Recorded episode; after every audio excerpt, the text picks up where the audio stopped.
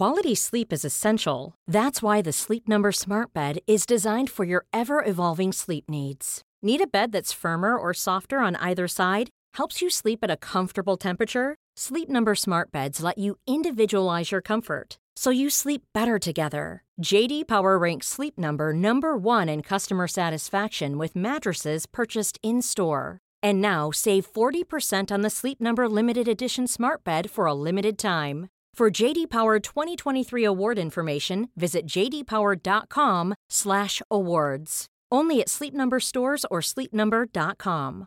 When you're ready to pop the question, the last thing you want to do is second guess the ring.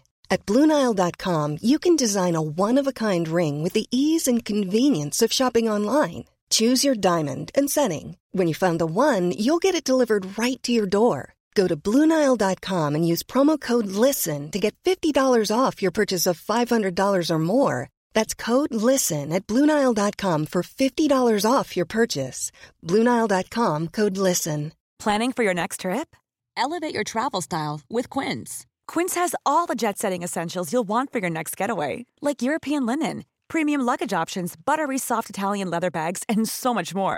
And it's all priced at 50 to 80% less than similar brands. Plus, Quince only works with factories that use safe and ethical manufacturing practices. Pack your bags with high-quality essentials you'll be wearing for vacations to come with Quince. Go to quince.com/pack for free shipping and 365-day returns. Varför är inte du redo då, Sanna? Käften, Henrik. Varför äter du den där pizzabiten så extremt långsamt? Den är väldigt, väldigt små tuggor. Som om du vore ett... Annars kommer den ju upp igen, eller hur? Ja. Lite som Torun, det skäraste lilla lövet. Ska vi skåla, Axel? Det här är whisky. 10 år. Jag bestämmer mig för att jag öppnar en flaska vin istället. Jag orkar inte hålla på. Nej, men vad kul för er, grabbar. Kul. Det här är ju någonting du kommer lära dig sen när du blir äldre sen. Att om man dricker med måtta, då blir man liksom inte sådär pissfull. Och då slipper man må på det här viset dagen efter. Men då har man också inte den bästa kvällen i mannaminne. Nej, det är sant. Det var en väldigt bra kväll. Mina skor är helt förstörda, för vi var liksom mitt ute på en jävla bondgård någonstans. Och Perikles spelar för alltid. När jag går ut i Skåne så är Perikles där och spelar. Vem är det? Ja, det vet man bara om man kommer från Skåne. Trelleborg specifikt kanske. Det är de gubbabandet som sjunger typ: var ska vi sova i natt? Jag har en säng som står, ni vet. Och så har, jag vet inte varför de var där. Det är deras grej att vara där. Ja, jag har ingen aning. Nej, jag mår piss.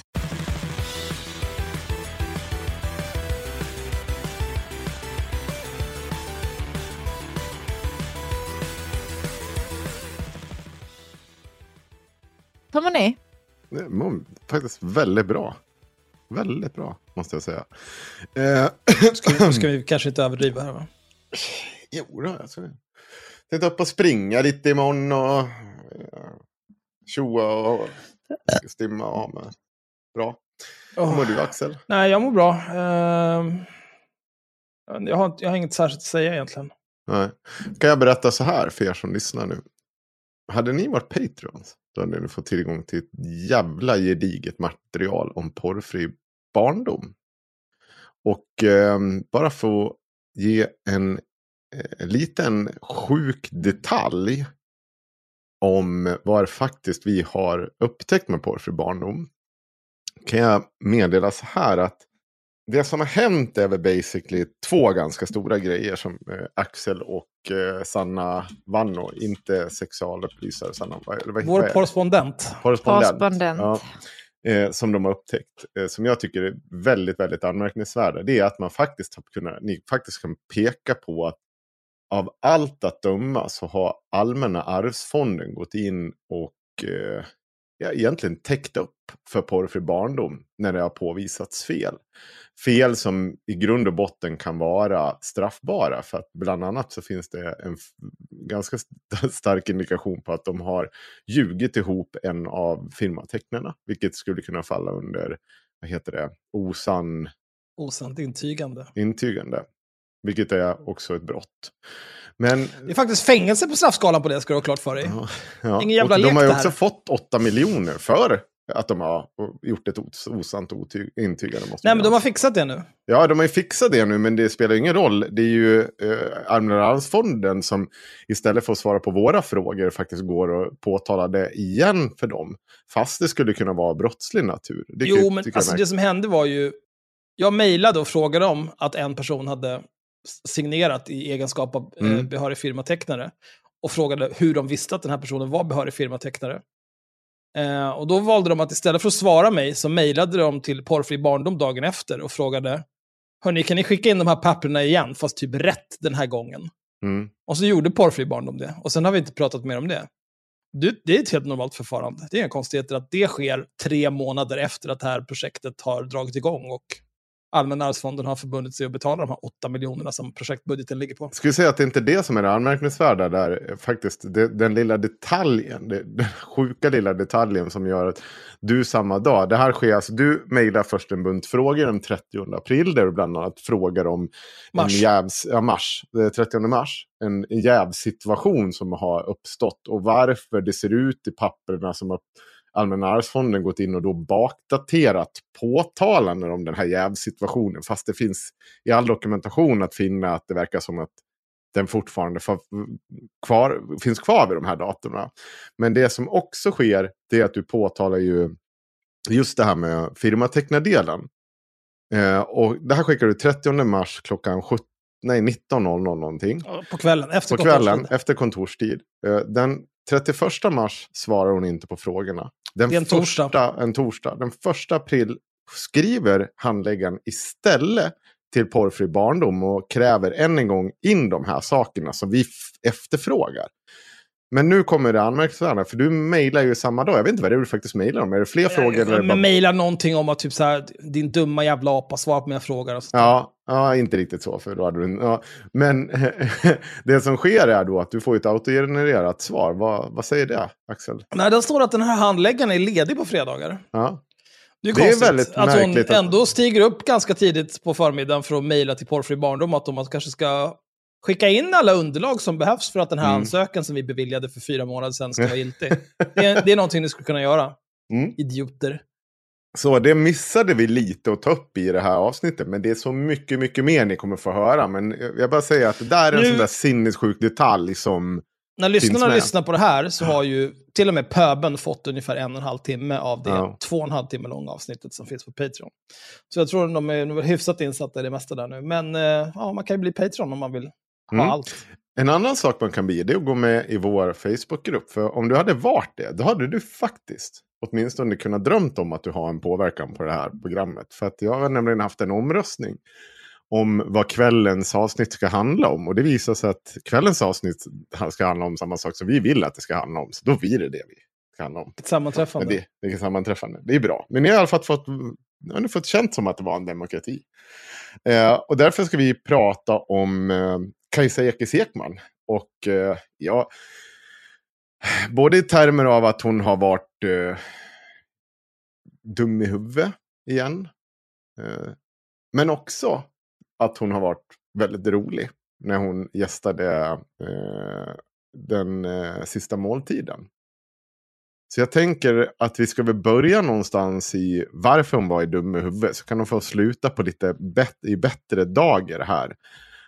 Och det är väl få som missat att ETC kastade ut Kajsa Ekis Ekman efter att de först hade publicerat en opinionstext med henne där hon anklagade Kyiv Independent för att vara nazi-anstruken.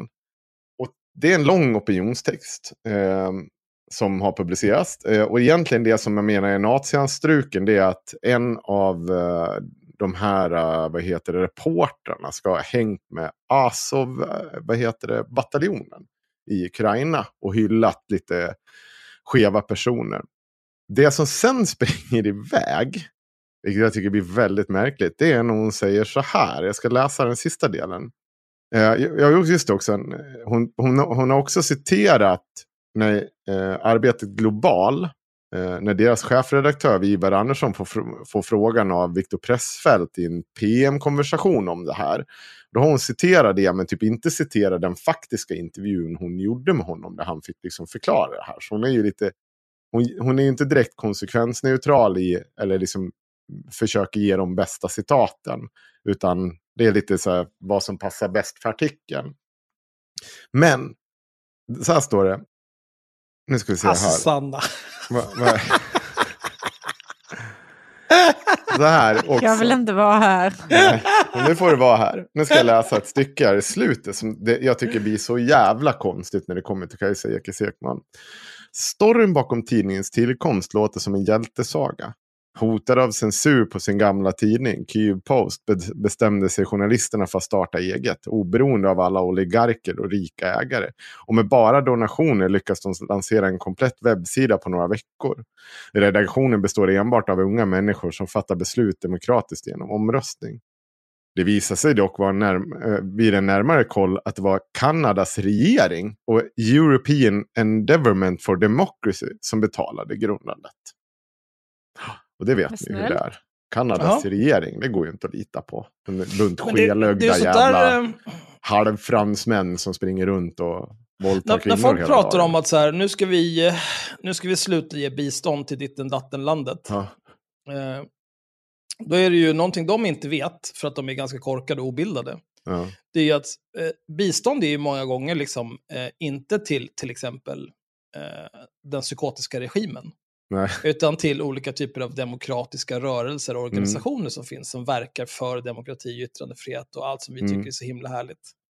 Och det här låter ju som en sån grej skulle kunna vara. Ja, European Endeavourment for Democracy. Ja, det låter som att det skulle kunna vara ett sånt projekt. Något sånt, ja. Dessutom har majoriteten av redaktionsmedlemmarna varit sponsrade av olika USAID eller ID, USAID-projekt. USAID, det är ju amerikanska Sida. Mm. VDn Darina Shevchenko har arbetat för USAID-sponsrade IREX och deltagit i USAID-projekt U-media och med tema Promotion of Western Values, a precondition to building democracy in Ukraine. Ja, de har inte fel. Det har förmodligen. Ja, men vi ser vad ryska värderingar gör med Ukraina. Ja, problemet är just det. Vad är det problem? Alltså så här, här finns det ju sidor att välja. Inte demokrati. Eller så demokrati. Ja, jag tror jag tar demokrati här. Men så, är det inte det här någon typ hundvissla till så här övervintrade stalinister som tror att alla typer av amerikanska eller nordamerikanska organisationer egentligen är CIA? Ja. För att de är liksom galningar. Ja, det är så jävla konstigt här. Så vice vdn Oliski Sorokin har ingen journalistisk utbildning, men kom däremot direkt från praktik på ett projekt mot korruption som stöds av regeringen, bland annat USA, Storbritannien och Sverige. Det låter ju jättebra. Ja, jag vet. Det här, nu jävla ska ni få höra vad det här är för jävla lallare. Här har de sprungit runt i världen och förespråkat demokrati och tyckt att korruption är dåligt. Folkmord, det ska ni veta. Det gillar de inte heller. Fy fan, säger jag. Jävla fikusar. Men vice vd behöver om man har liksom någon typ av företag som ägnar sig åt journalistisk verksamhet. Behöver liksom folk som är vice vd, behöver de vara journalister? Är det inte bättre om de är typ, jag vet inte, kan vd-grejer? Jag kan också så här, det här är en typ av CV man inte kan hitta hos många journalister i Sverige. Nej, men Kajsa. Nej, men vi har ju inget behov av att gå i någon slags plantskola för att lära oss att korruption är dåligt och hur man bygger demokrati. För att Sverige har varit en demokrati hur länge som helst. Och det är ett av världens minst korrupta länder. Ja. Ja, vad är problemet? Ja. Nej, du kan inte hitta många i Sverige här som är jätteduktiga på att liksom skala kokosnötter med bara händerna. Men det är för att det finns inga kokosnötter här, din jävla apa. Ja. Men så har USA också pumpat in pengar i länder som Ukraina genom att specifikt fånga upp unga människor och engagera dem i olika utbildningsprojekt. Ja, fy fan. Det var det jävligaste. Ja, och vad kan de handla om då? Jo, de kan nämligen handla om att bekämpa korruption eller att värna om utsatta minoriteters rättigheter. Men som USAID själva skriver, fokuserar våra insats på ingrepp som avancerar amerikanska intressen. Jag vet inte riktigt hur det där... Men, än en gång.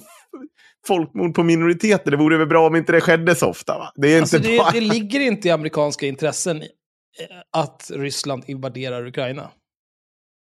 För då kommer folk springa runt så här. Men USA, varför gör ni ingenting? Bara, men för att vi orkar inte. Kan inte sköta det själva? Men NATO, varför gör inte ni någonting? Men snälla. Vi orkar inte. Och därför försöker de förhindra att sånt här ska ske.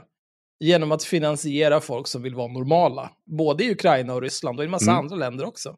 Det här är ju en text i grund och botten som man... Alltså så här, jag vet inte, ETC. Alltså, man ska ju så här försöka förhålla sig fri. Nu har ju det är de faktiskt dagens sätt. Ja, man ska komma ihåg att det här är liksom alltså dagens sätt etc. heter de väl va? Ah, skitsamma. Ja. Det här är liksom en ledare som kopplas ihop med tidningens åsikter. Så det är... Det blir väldigt konstigt också. Så här, står ni bakom? Eller så här, problem med det här? Det blir ju supermärkligt. Men jag tycker ju att ledarsidor, eller åtminstone kanske skulle jag skriva på som någon typ av kolumnist eller någon, skit i samma, men det ska ju vara högt i tak. Men nu har ju ETC ändå valt att, publicera den här. Ja. Och sen bryter de kontakten med henne. Vilket det är så himla dåligt. Superdåligt, ja. Det framstår ju liksom som att hela redaktionen, de som fattar beslut där, framstår ju som liksom helt inkompetenta. Ja.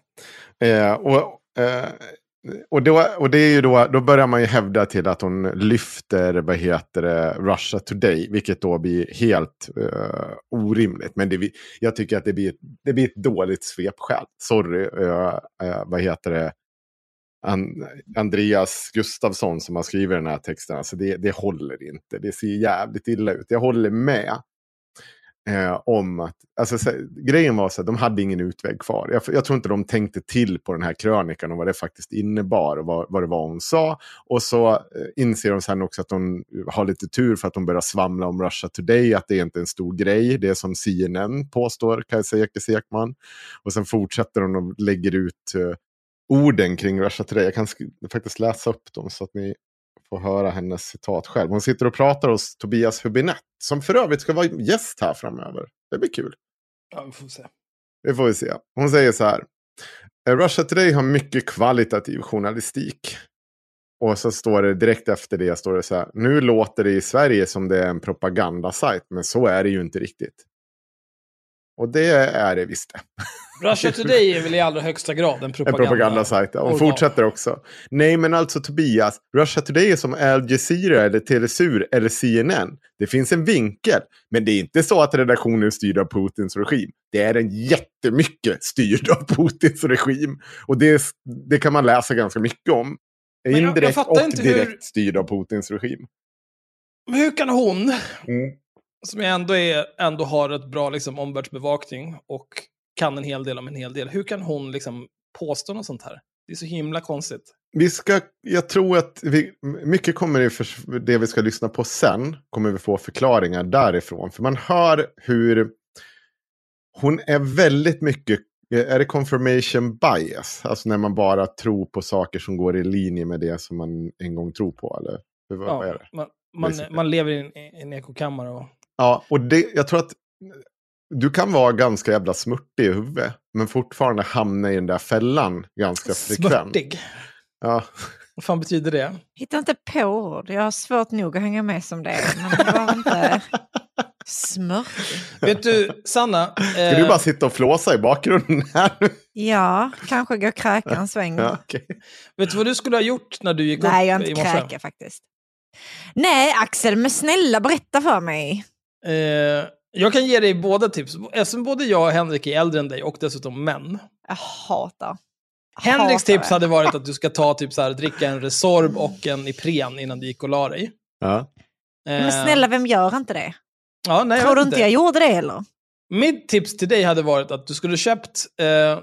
som en vuxen person så har man ju alltid Falcon kortburk hemma. Du skulle gått upp i morse... och bara slammat 2 sådana direkt. Bara halsat i dig dem. Då hade du mått som en prinsessa en halvtimme efteråt. Det är så himla äckligt att du kallar mig prinsessa. Jag tänkte säga prins först, men jag vill inte liksom inte... Nej. Men prinsessor, de lever sitt bästa liv. Bara kolla på Peach, Elsa. Nu mår jag så här. Allt är fjärligt. Let it go. Men då fortsätter vi. Men det har ju varit lite upp och ner med människor som faktiskt har kommit till Kajsas försvar. Och en person som var extremt snabb på att rycka ut till hennes försvar, det är ju Chang Frick. Skrälligt. Ja, han la upp en bild på Kajsa Ekis när hon visade i vad heter badkläder, skriver han. Jag skulle aldrig sparka en sån här kompetent medarbetare, så får man se. Men det där är, alltså, det är knappt värt att kommentera, för det där är ju bara Chang Frick som är Chang Frick. Och liksom,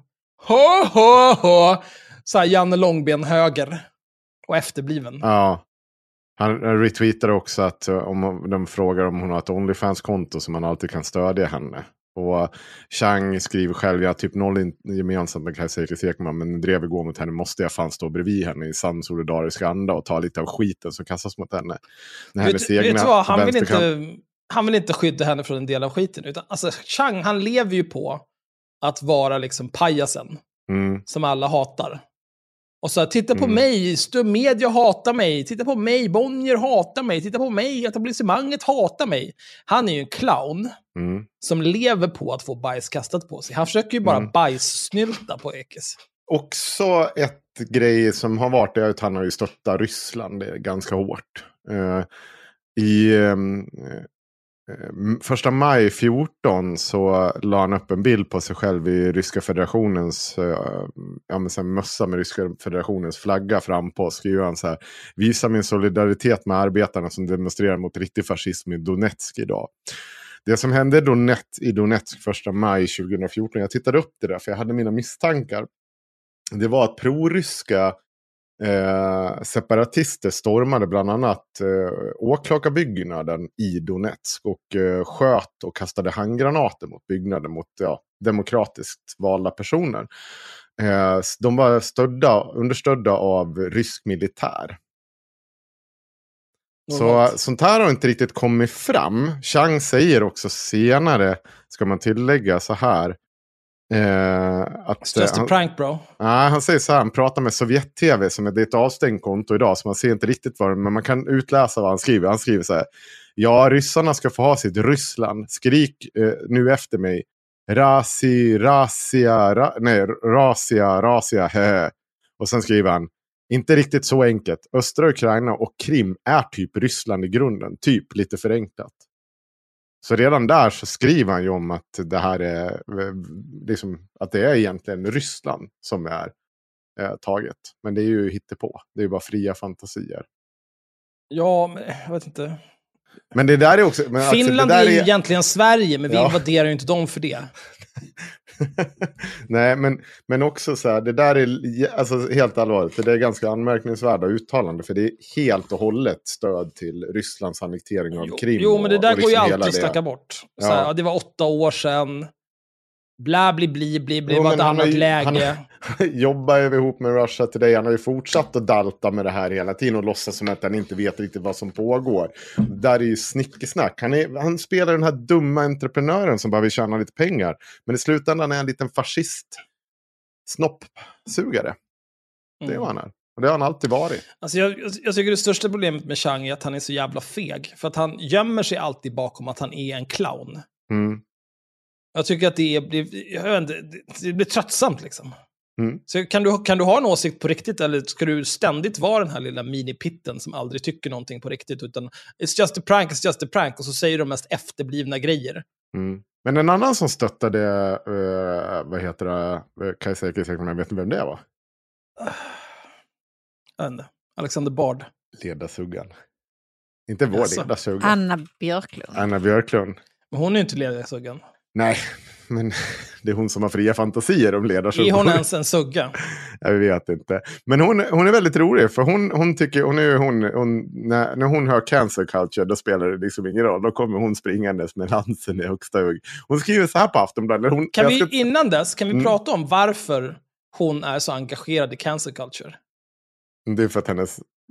Det är så himla sjukt, för det har ju ingenting med henne att göra. Jo, men hon lyckas göra det till om henne. Ja, för hon tar till och med så här, för hon pratar ju så här, hon pratar också om att hon själv blev cancelled från Sveriges Radio. Nej, lyssna nu. Jag mejlar min gamla chef på Sveriges Radio. Jag är inte arg, skriver jag. Jag vill bara veta hur det kunde bli så här för länge sedan. Mina inslag hade lyssningsrekord och jag hade nyss vunnit pris på radiogalan. Ändå fimpar ni mig så snabbt. Hennes svar är kort och tomma. Och hon vill absolut inte ringas. Hon är inte ansvarig, var inte delaktig. Kommer hon bli citerad? Ska jag skriva något om det? Jag hör återigen skräcken att pöben, någon av pöblarna, ska få syn på just henne. Ja, jag tror det. Det är så att det går till. De usla cheferna är inte onda. Inte utan moralkänsla. De är bara livrädda. Stackars Anna. Jag kommer ihåg varför Anna fick sparken. Det var för att hon skrev så här om sin kollega. Jag har såklart varit just schysst och ärlig mot henne. Moa Wallin då. Helt enligt pappas principer. Och det känns som total sociopati. Men när jag tidigare hört alla rykten om att hon är galen och opålitlig så viftade jag bort det och bidragit till att hjälpa henne. Men nu är det jag som är bedragen och dumpad. Och inget pappa sa verkar stämma längre. Och det går bättre för den där äckliga horan än någonsin. Medan jag står utan. Jag vet inte, Anna Björklund. Det är så himla kul skrivet. Om du skriver det där till 100 personer på elitlistan och det läcker till allmänheten. Jag tror att du kan få lite samarbetsproblem på jobbet då. Det kan det vara så. Och sen tror jag inte för en sekund att hennes inslag hade någon jävla lyssnarrekord. För de var skittråkiga. Den som däremot var duktig på att göra långa sådana tagningar, det var Moa Wallin. Och vet ni vad hon gör idag? Hon gör väl det fortfarande? Ja, hon gör det fortfarande, ja. Anna Björklund sitter där i sina jutesexkläder och föder fler barn. Mm. Men hon har ju skrivit en bok nu, så Sanna ska läsa. Vill våra lyssnare.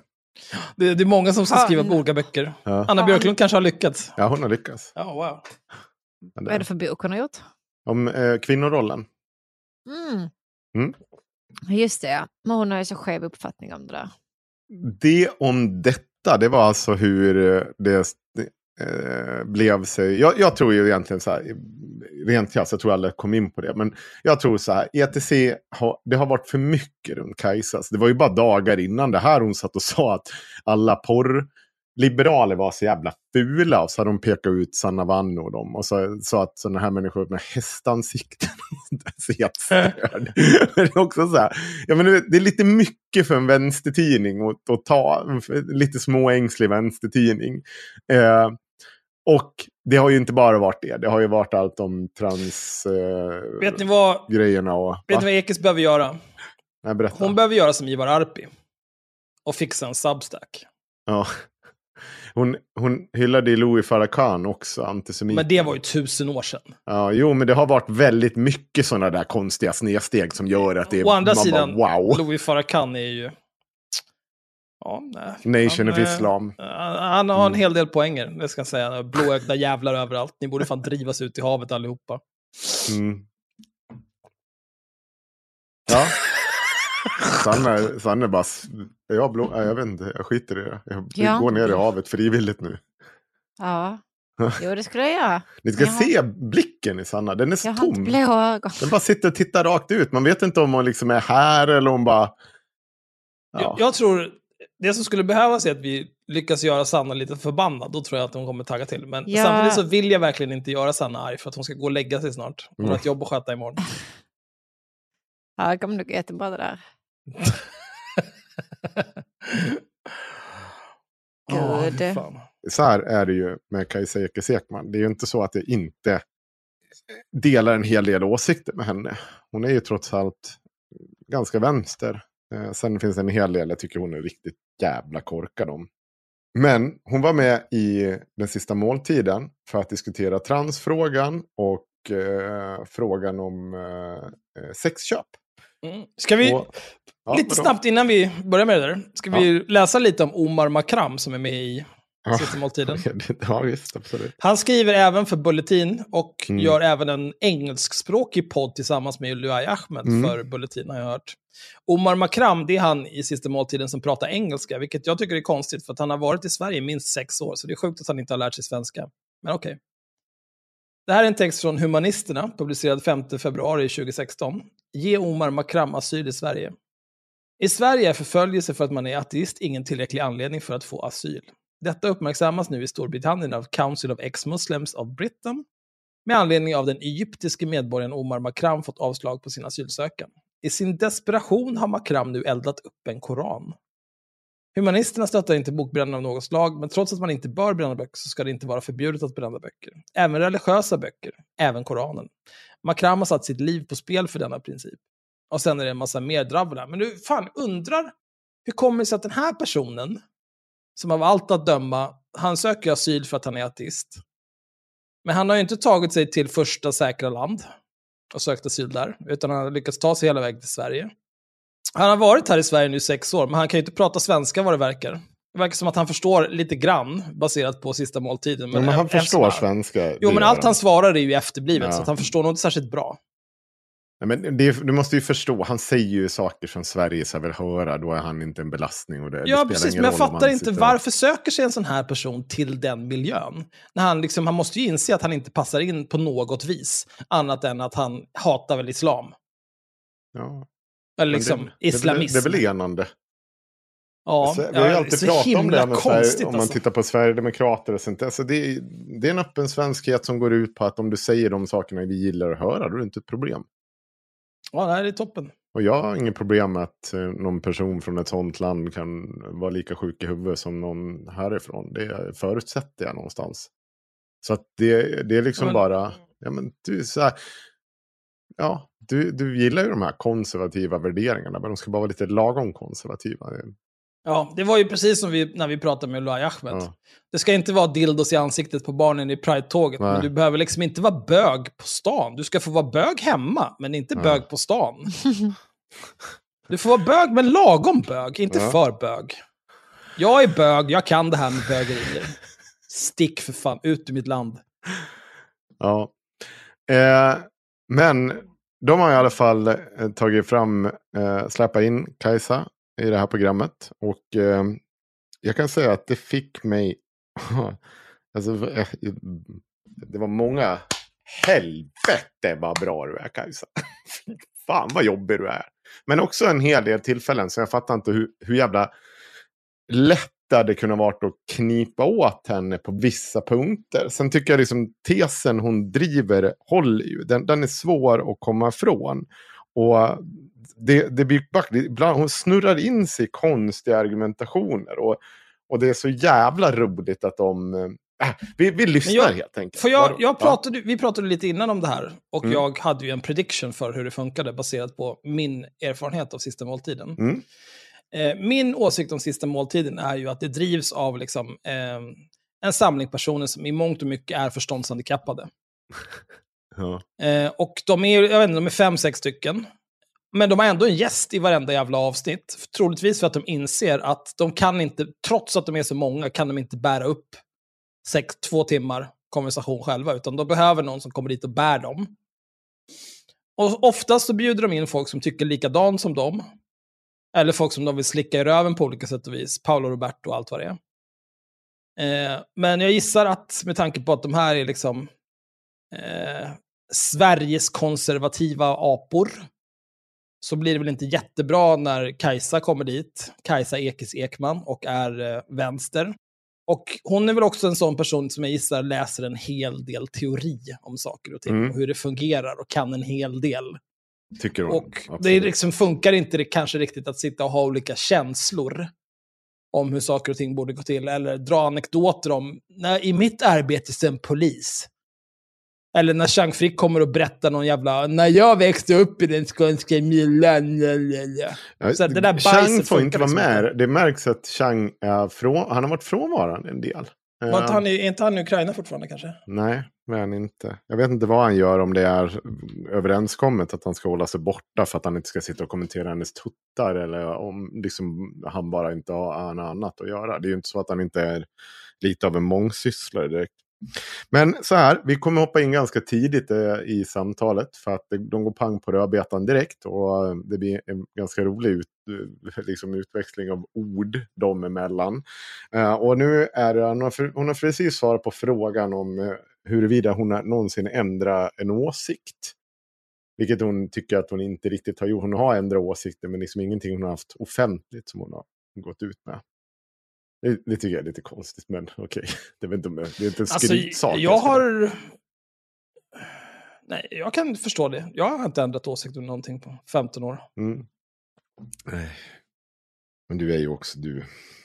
Ja, men det, blir man tillräckligt bildad tidigt i livet så har man ju rätt. Inte mer med det. Ja, nu kör vi. Som jag läste innan du kom till oss idag. Uh-huh. Så ena handlar om prostitution och surrogatmödraskap. Eller egentligen kommodifieringen av kvinnor, om man ska sammanfatta det. Och den andra handlar om kön. Just det. Men jag tror att om vi ska förstå det bättre, så tror jag det kan vara intressant att gräva lite först i hur du ser på världen ideologiskt. Mm. Och jag fick ju nys om dig första gången, tror jag, när jag såg att du hade varit med på Festival of Dangerous Ideas. Ja, i Sydney. Ja, och min husgud, Slavoj Žižek, han har ju varit där och föreläst. En så jävla typisk husgud. Jag vet, han som bara säger saker som där. Bara sitter där. Ja, men vad är han? Typ en så här Sloveniens Leif GV som bara sitter och snörvlar. Ja, väldigt. Har jättemycket. Jo, men det är något av de länderna på Balkan har jag för mig att det är. Och han är ju någon typ av, vad är han? Är han någon typ av filosofaktig? Alltså han är ju jävligt rolig. Ja, han kan vara hur rolig som helst, men han kan vara också hur efterbliven som helst. Jag kommer ihåg, vi höll på med ett par år sedan. Jag undrar om det inte finns något gammalt avsnitt. Han kan vara väldigt mycket Malcolm, kan han vara. Mm. Han drar väldigt mycket stenhårda predictions som ingen riktigt synar på honom, för han har hela röven full i tungor så att liksom ända upp till öronen. Man är liksom så här, det är ingen som Men han är väl lite grann en typ något amalgam av Aron Flam och Malcolm Chyene. Om man tar liksom den här ohämmade tilliten till den egna förmågan och kunskapen. Ja. Och så snörvlandet. Och så här, du egentligen har ju bara grönmögelost i huvudet. Men du är bra på att citera en massa grejer som du har läst. Ja. Good job. Ja, men vi kör på. Så det var när jag kollade på lite grejer från honom, såg jag ditt namn dyka upp. Mm. Och bara, vänta, det här är ju ett svenskt namn. Och så började jag kolla. Och sen föreläste ju du på ett event för centerstudenter som jag också föreläste på. Ja, men då tror inte jag vi träffades, eller hur? Nej, det gjorde vi inte. Vi körde om varandra bara. Just det. Mm. Men jag fastnade för att du är marxist. Mm. Men inte den här stereotypiska, moderna svenska marxisten som jag kallar det. Blått hår, hatar män, vill ha revolution. Men det är inte en marxist, din okunniga apa. Nej, precis. Och det här gör han nummer ett. För han tycker att hon är en bra marxist. Men han har ju aldrig testat hennes förmåga till att debattera vad hon tycker om olika saker. Nej, det är bara utseende. Precis. För också, du ogillar transor. Du säger en hel del liksom stöddiga saker. Wow, det tycker jag om. Men nej, men vänta. Nej, hon är en marxist. Hon kan olika teorier om olika politiska skeenden och liksom gör ganska djupa analyser om det. Du kommer bli wrecked om du tror att marxism är bara den här 15-åriga tjejen med blått hår. Alltså, även utan det så avslöjar ju han sig som totalt okunnig i det här ämnet. När han i princip, när han ska beskriva en marxist så beskriver han en karikatyr i en meme av en marxist. Och där har han ju gjort bort sig. För att liksom, varför ska man ta något han säger på allvar efter det? Och det tycker du är den stereotypiska marxisten. Det tror inte jag. Det är den som hörs mycket i debatten. Jag tror inte att den personen som du beskriver låter som en väldigt ung person. Ja, det är det. Och de flesta av den generationen tänker jag mer är allmänna liksom, rättvisekämpar. Kanske inte just marxister, eller? Marxist tänker jag mer som någon äldre person. Alltså det är vanligare tror jag i kanske 68-generationen att de är just marxister, är det inte det? Ja, men det är den sortens marxist jag tycker är intressant. Inte social justice-ordningar som har egentligen... Vem är det som pratar nu? Men de har ju approprierat Marx. Det är Ashkan, va? Ashkan eller vad heter han? Det borde ju vara Ashkan eftersom han pratar om att han har föreläst för centerstudenter. Jag tror inte Mustafa Panjshiri eller Hanif Azizi... Nej, det är Ashkan eller... Varför skulle någon av dem få föreläsa för centerstudenter? Måste vara Ashkan. Ja, det är det. Så är det. och tar lite pick och plock från det. Och säger att de är största kämpen mot kapitalism och så vidare. Men Jennifer, hur kom du in på just marxism Och vad var det som fick dig att känna att nej men det här är någonting, det här är en bra lins att använda för att förstå världen? Jag tror att det var genom Marx. Genom Marx?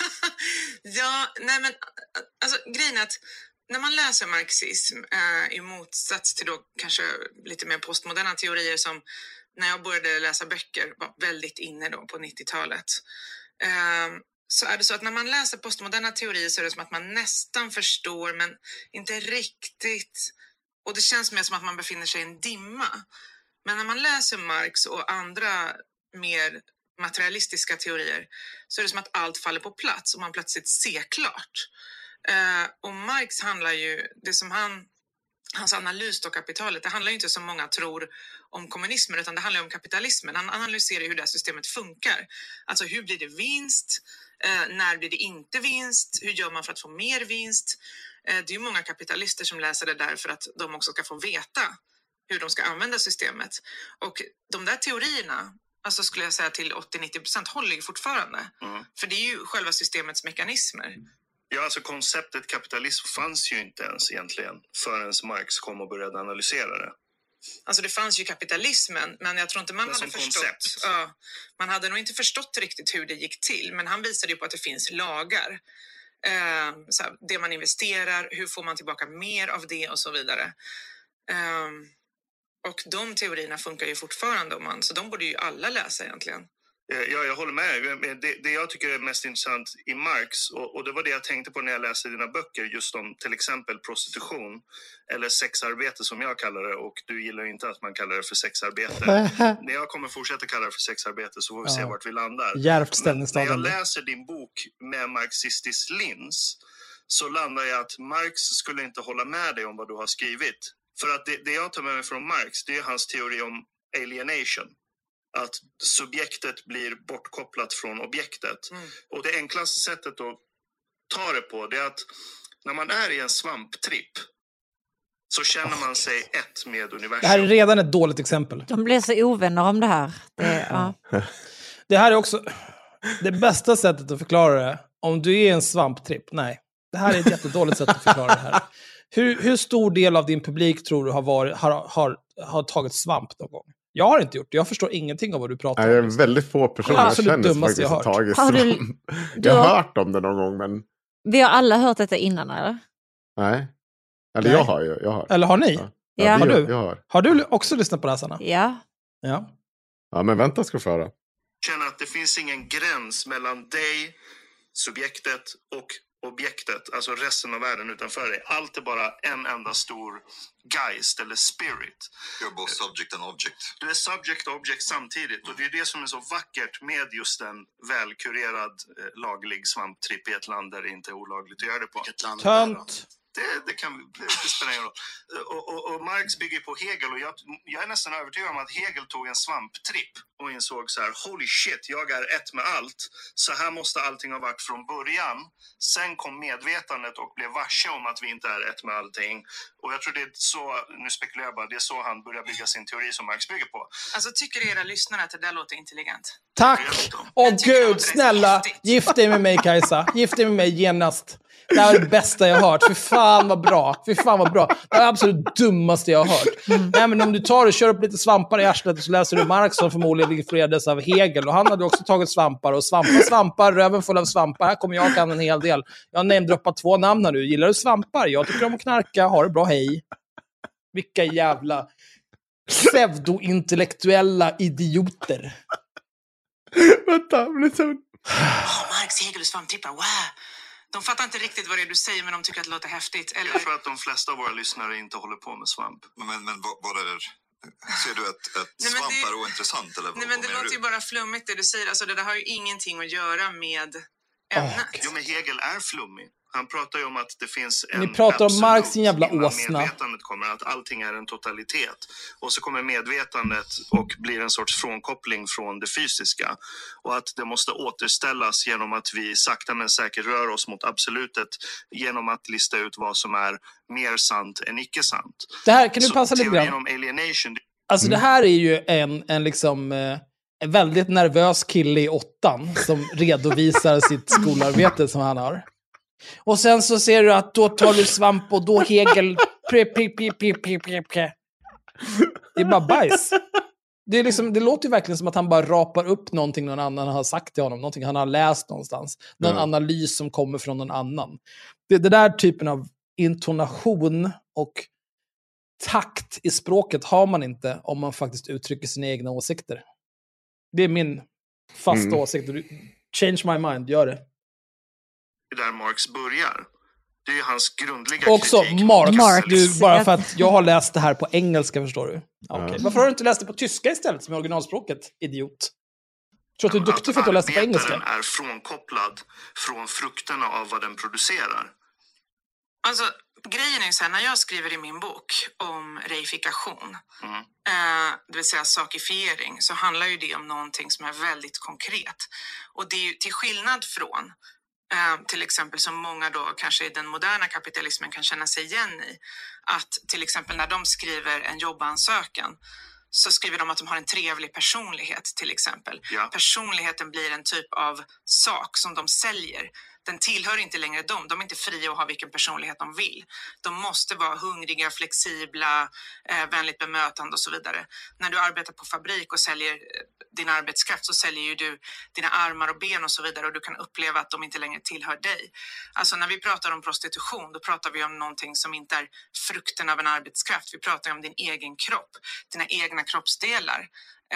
Din vagina, dina bröst och så vidare, som de faktiskt tar på många, många, många gånger om dagen, och där du till slut kan känna på ett rent konkret fysiskt sätt att du inte längre kan känna din egen kropp. Du har tappat förmågan att njuta, du har tappat förmågan att ens känna när någon rör på dig, och det är högst verkligt. Det kallas på psykologiskt språk för dissociation, och det har ingenting med svamptrippar att göra överhuvudtaget.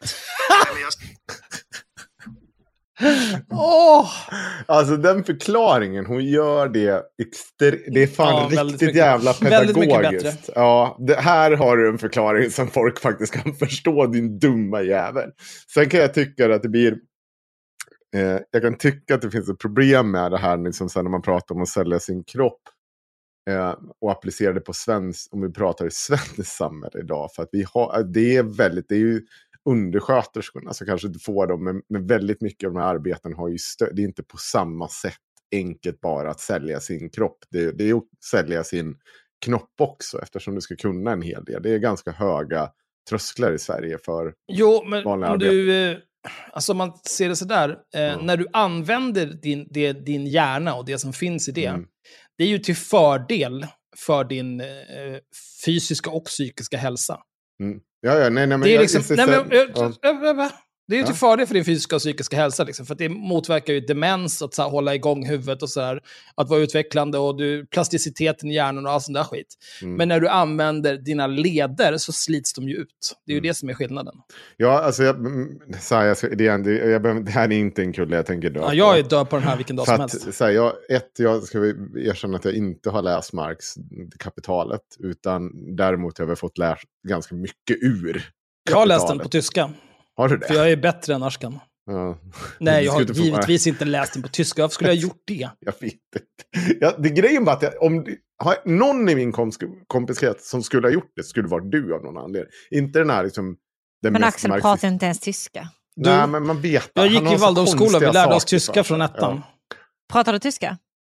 Nej, jag blev utkastad efter ettan för att de ville inte att jag skulle gå kvar där längre. Nej, just det.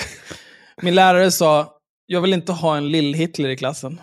Nej, men nu kör vi på. Det gjorde mig otroligt glad. Inte att prostitution har med svamptripp att göra. Jag säger bara att en svamptripp gör det väldigt konkret hur det känns. Absolut att inte ha en gräns mellan subjekt och objekt. Nej, men det här kan du pausa igen. Så det här. Ja.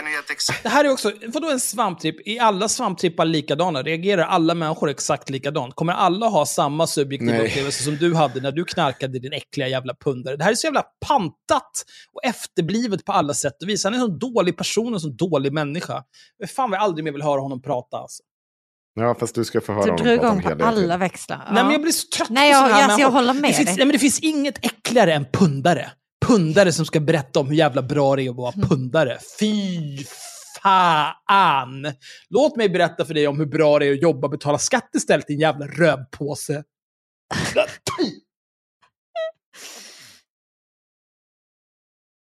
Din jävla rövpåse. Jag kör på. Exempel på i så fall ett sorts arbete där du inte känner att din kropp inte tillhör dig. Alltså skillnaden är så här, jag antar att du kanske har njutit av sex någon gång och du känner verkligen att du tycker om det här. Du känner att du på något sätt går upp i den andra människan, att ni båda liksom blir ett på något sätt och att ni båda verkligen tycker det här är jättehärligt. Mm. Alltså i prostitution så är det inte så. I prostitution så har du en person som njuter och tycker det här är jättehärligt och du har en annan person som inte alls vill det här. Vars hela kropp motsätter sig den här akten. Som ligger och tänker på så här, snart är det över, snart är det över, snart är det över. Och samtidigt som hon försöker på alla sätt, kanske genom att ta droger för att inte behöva känna, kanske genom att tänka på något annat, på olika sätt försöka avlägsna sig mentalt från det som händer, så måste hon låtsas inför köparen att det här är någonting trevligt. Och det här gör till slut att det här sexualiteten, som egentligen är någonting som bara finns för två saker. Det finns för att du ska få barn och för att det ska vara skönt. Det finns liksom ingen annan anledning. För henne så har hon ju inte det ena eller det andra. Alltså hon får inga barn och det är inte skönt. But do you think that is the experience basically of everyone who sells sex or? Alltså annars så skulle du ju inte sälja, annars skulle du ha det gratis. Så att om du vill veta, like if you wanna know like kan if, du pausa igen här? Mm. Alltså dels det här det är Omar Makram som pratar här. Mm. Efter att någon har framfört det här argumentet säga, men tror du att det här är upplevelsen hos alla som gör det här? Det är ett tecken på att man är en shit-tier-debattör. Mm. Allting handlar inte om hur det är för alla. Det måste inte vara alla eller ingen. Man kan prata om, är det troligt att anta att det är så här för de flesta? Okej. Hur stor andel är de flesta? Finns det någon? Det här går säkert att kolla. Det finns säkert undersökningar på det här. Men att säga någonting så här, men är det så för alla? Nej, okej, det är inte så för alla. Nej, men då är det ju så här, stick. Du är ett litet barn. Du är inne på någonting här, för att det är ungefär vad resten av det här kommer handla om. Gud vad skönt. Ja, så du kommer inte alls få, för det här kommer jag skrek. Bara rulla dig i knivar och fista de här jävla idioterna. Ja, jag sprang intervaller och skrek rakt ut igen i vanlig ordning här ute i skogen. Men hur fan kan du vara så här jävla, alltså så här, du ja, men de är ju, alltså de har ju den mentala kapaciteten hos barn. De är så jävla dumma i huvudet. Alltså, om du vill veta till exempel om en person vill ha sex med dig eller inte. Ta bort pengarna, säg du får inga pengar, vi gör det gratis. Om hon fortfarande vill, då är det ju för att hon vill ha dig. Om hon inte vill göra det, om hon inte får pengar, då är det ju pengarna hon vill ha, inte dig. But that's a strange argument though. I mean like if she sees. Är det verkligen ett konstigt argument? Nej, det är ett supernormalt argument. Ja. Men det handlar ju om, man kan ju göra det lite snällare, det där argumentet. Nej, kan man det? Ja, men man skulle ju kunna hävda emot då, säga så, men det finns ju människor som säger ja, nej, men de gör det absolut för pengar, men det finns ju massa saker man bara gör för pengar också. Men hon har ett argument med det, så jag tycker att vi låter Kajsa tala för sig själv. Ja, okej. Jag går med på det. That as work, of course she wants to sell that. It's not about like just sexual desire. I agree that it's not just about sexual desire, but that can still be a choice that she makes. Men då pratar vi ju om någonting helt annat än det som de flesta människor upplever sexualitet att vara. Alltså skillnaden mot, om vi säger arbeten, är ju att vi pratar om saker som behövs utföras. Jag menar till exempel att städa, det är någonting som måste göras. Det handlar inte om att du städar aldrig för att du njuter av att städa. Du städar för att det är en uppgift som måste utföras, annars ser det för jävligt ut. När vi pratar om sex, det är inget man måste göra. Det har du för att du tycker det är skönt. Med en annan person som tycker det är skönt. Men här pratar vi ju inte om det. Här pratar vi om en person som utnyttjar en annan människa. Okay. Jag måste säga att det där är typ ett av de starkare argument jag har hört mot den här frivillighetsdiskussionen. Jag tycker det är väldigt snyggt. Jag vet inte om jag tycker att det är jättebra. Alltså, för berätta vad är motsatsen här då? Nej, vadå? Det är inte som att du måste städa. Vad händer om du inte städar? Ja, men det är, så det är lite smutsigt. Nej, fast du kan ju bli tvungen att stänga ner fabriker. Du kan inte tillverka saker. Jag tolkar det som att hon pratar om så här, du måste städa hemma. Ja, men det är ju också förlängningen. Vad händer om du inte städar hemma? Jo, då ser det ut som den här jävla riksdagsledamoten som var någon typ av hoarder som bara såg ut som bajs i liksom hade städat på 100 år och varit världens jävla konflikt kring det. Det måste städa till slut. Det svaga i det är att det faktiskt finns folk som njuter av att städa. Det ska man komma ihåg. Det är det som är svaga i denna. Ja, det är sant. Ja. Men alltså, det enklare med det så här, det är ju, alltså de flesta tycker ju ändå att sex är någonting ganska intimt och någonting man kanske inte vill göra med vem som helst. Vi har till exempel en ovän till podden, Torskpetter, som har köpt sex flera gånger och tyckte att det var en väldigt dålig upplevelse första gången för att hon var inte så inne i det. Han tyckte inte att hon var så engagerad. Nej. Andra gången var det mycket bättre för att då var hon otroligt engagerad och tyckte att det var toppen förmodligen. Mm. Så man tänker det. Men om man tänker så här, om Omar pratar om så här, jo men hon gör det ju för pengar, det är det som är incitamentet. Men om man tänker så här, ponera när Omar Makram kom hit 2016. Och så här, jag gissar väl att även om han inte fick asyl och så vidare så var väl liksom samhället var väl omhändertagande och såg till att han inte låg på gatan och dog. Mm. Men tänk om Omar Makrams enda sätt att försörja sig hade varit att snaska kotte varje kväll för att ha råd att ha någonstans att sova och ha råd att äta mat. Hade han tyckt att så här, nej men vadå, det här är bara en helt vanlig grej som jag gör. Och snaska de äckligaste av kottar. Han kommer ha en åsikt om det också. Du behöver inte oroa dig, Axel. Ja, jag kör på. But here, like, I agree with you that it's not necessarily about having a desirable sexual relationship, but at the same time, it can be this activity. It can be a product that person is offering because there's demand for it. Well, like, if that person decides that they want to do that, what's the problem? Alltså, massa saker, men vi kan ju börja med alltså, rent bara sådär hypotetiskt. Kan du snälla pausa igen här bara? Nej men för det här är så dumt. Så här, ja, men det här är en person som väljer att erbjuda den här varan för att det finns, en efterfrågan. Så här, okej, men det finns en efterfrågan på att knulla barn. Ska du börja sälja dina barn då och låta folk knulla dem då? Det ska vara lagligt och inga problem bara för att det finns en efterfrågan på det. Du är liksom efterbliven. Det är sån infantil argumentation från den här människan. Men vi låter Kajsa. Så är det ju så att det är ju inte det sexköparen köper, utan han köper ju själva lögnen av det. Alltså, det är klart att om det enda du vill ha är en orgasm, då kan ju han skaffa en robot som gör det åt honom, eller han kan göra det själv. Vad är det han vill ha i en annan människa? Varför ska en annan människa överhuvudtaget vara där? Hon måste ju lura honom i akten att hon tycker att det är skönt. Alltså, de kvinnor i prostitution som bara ligger där och gör ingenting får ju extremt dåliga betyg. Ingen vill vara med dem, för köparen vill ju inte heller att hon ska bete sig som att det bara var ett arbete. Han vill ju att hon ska bete sig och låtsas som att hon verkligen tycker om det här, men det gör hon ju inte. Och om du tänker dig så här, vad får vi i längden då för samhälle? Vad får vi för syn på sexualitet? Om det är så att männen ska njuta och kvinnorna ska inte njuta. Männen ska bara betala och få vad de vill. Kvinnorna, de ska bara vara produkter för män. Alltså, vad är det för syn? Då tänker man ju på något sätt att det är kört. Vi kan aldrig ha någon ömsesidig sexualitet där båda tycker om det här. Utan kvinnorna ska bara vara redskap för att männen ska tillfredsställas. Liksom. Om det är män som säljer sex, är det här en fråga om att kvinnor blir kommodifierade, eller är det en fråga om att sex, oavsett vem som erbjuder det, inte får kommodifieras? Nej, men alltså, nu pratar vi om samhället som är idag. Vi pratar ju inte om någon hypotetisk värld där så här, alla kvinnor köper sex av män. Alltså hade det varit så hade vi ju kanske pratat om det, men nu är det ju inte så. Det finns män som säljer sex. Oftast till andra män.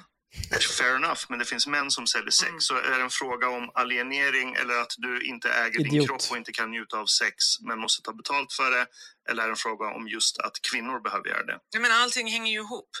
Alltså, det blir ju så därför att om man ska prata teoretiskt så är ju prostitutionen en slags skärningspunkt där två dominanssystem kommer samman, till exempel kapitalism och patriarkat. Och man kan inte förklara det utan att förstå både det här. Både ett system där kapitalismen vill göra profit på allt. Alltså, de skulle kunna göra profit på vänskap om de kunde, liksom. Vilket de ju försöker med Facebook och allt det här. Men liksom, säg att du kunde köpa vänner. Säg att det var så här, jag vill ha en vän för en timme som ska sitta och lyssna på mig liksom, när jag pratar. Så här. Ja, men hade det då varit en riktig vän? Det är frågan. Kapitalismen vill göra allt till varor. Sen så har vi patriarkatet där liksom, kvinnor existerar för mäns... vad ska man säga? Liksom, känslor eller begär eller önskningar. Och när man tar ihop de här två, då får man ju det systemet som är prostitution. But okay, actually that with a friend hiring a friend for me was a good example. Uh-huh. All right. So, for example, let's say me and Mustafa were not friends. Uh-huh. I am a lonely person. I decide that, well, Mustafa, he's offering his company for, I don't know, 1,000 crowns, for example. I'm like, okay, yeah, I'm lonely. Mustafa, here's 1,000 crowns. Come give me company. Do you think that Mustafa has the right to do that or not? Or do you and do you think you... Men det är väl skillnad på att ta fika med någon och på och knulla dem i röven. Din dumma jävla horunge. Fan vad efterbliven han är. Of basically the intention. These are like two adults who are consenting to an activity. Yeah. But the question is, would it cure your loneliness or not? Because I think at the bottom, when you're feeling lonely, you actually want a friend. Ja, but, you don't want somebody not... who's pretending. Yeah, but that's not for you to decide, though. Om valet står mellan att inte ha en vän alls eller inte ha någon kontakt med någon. Det här är också snälla pausa. Det här är också så jävla shit-tier. Ja, vi pratar om den här saken som är så här och som har de här attributen och som är det här. Men vänta, låt mig ge dig ett exempel på något helt annat. Med helt andra premisser, med helt andra attribut. Och så diskuterar vi kring det istället. Alltså, det här är ju en klassiskt bara skräp. Och på skräp. Någonting som är fullkomligt lagligt att göra idag. Och som det förmodligen redan finns men ett utbud och efterfrågan av. Och som förmodligen ingen tar skada av. Men oftast brukar man kalla det samtalsterapi eller någonting annat. För det är typ det, men det är också så här, söker då. Ponera att jag vill döda dig, Henrik. Mm. Så jag funderar på att åka hem till dig och skära halsen av dig. Och det tänker jag göra, och så gör jag det. Men nej, men nu känner jag mig attackerad här för att du låter som att du anklagar mig för liksom anstiftan till mord eller mordförsök här. Tänk istället så här att jag planerade att jag skulle ringa till Henrik och säga så här: du, jag kan inte ses nästa helg. Det måste väl vara någonting som jag får göra. Varför ska inte jag kunna få ringa till någon och säga jag vill inte träffa den här personen nästa helg? Det verkar konstigt att du säger emot att jag inte ska få säga jag vill inte umgås med dig nästa helg. När vi egentligen pratar om att jag försökte mörda dig. Mm. Alltså det här är bajs. De är bajsmänniskor båda två.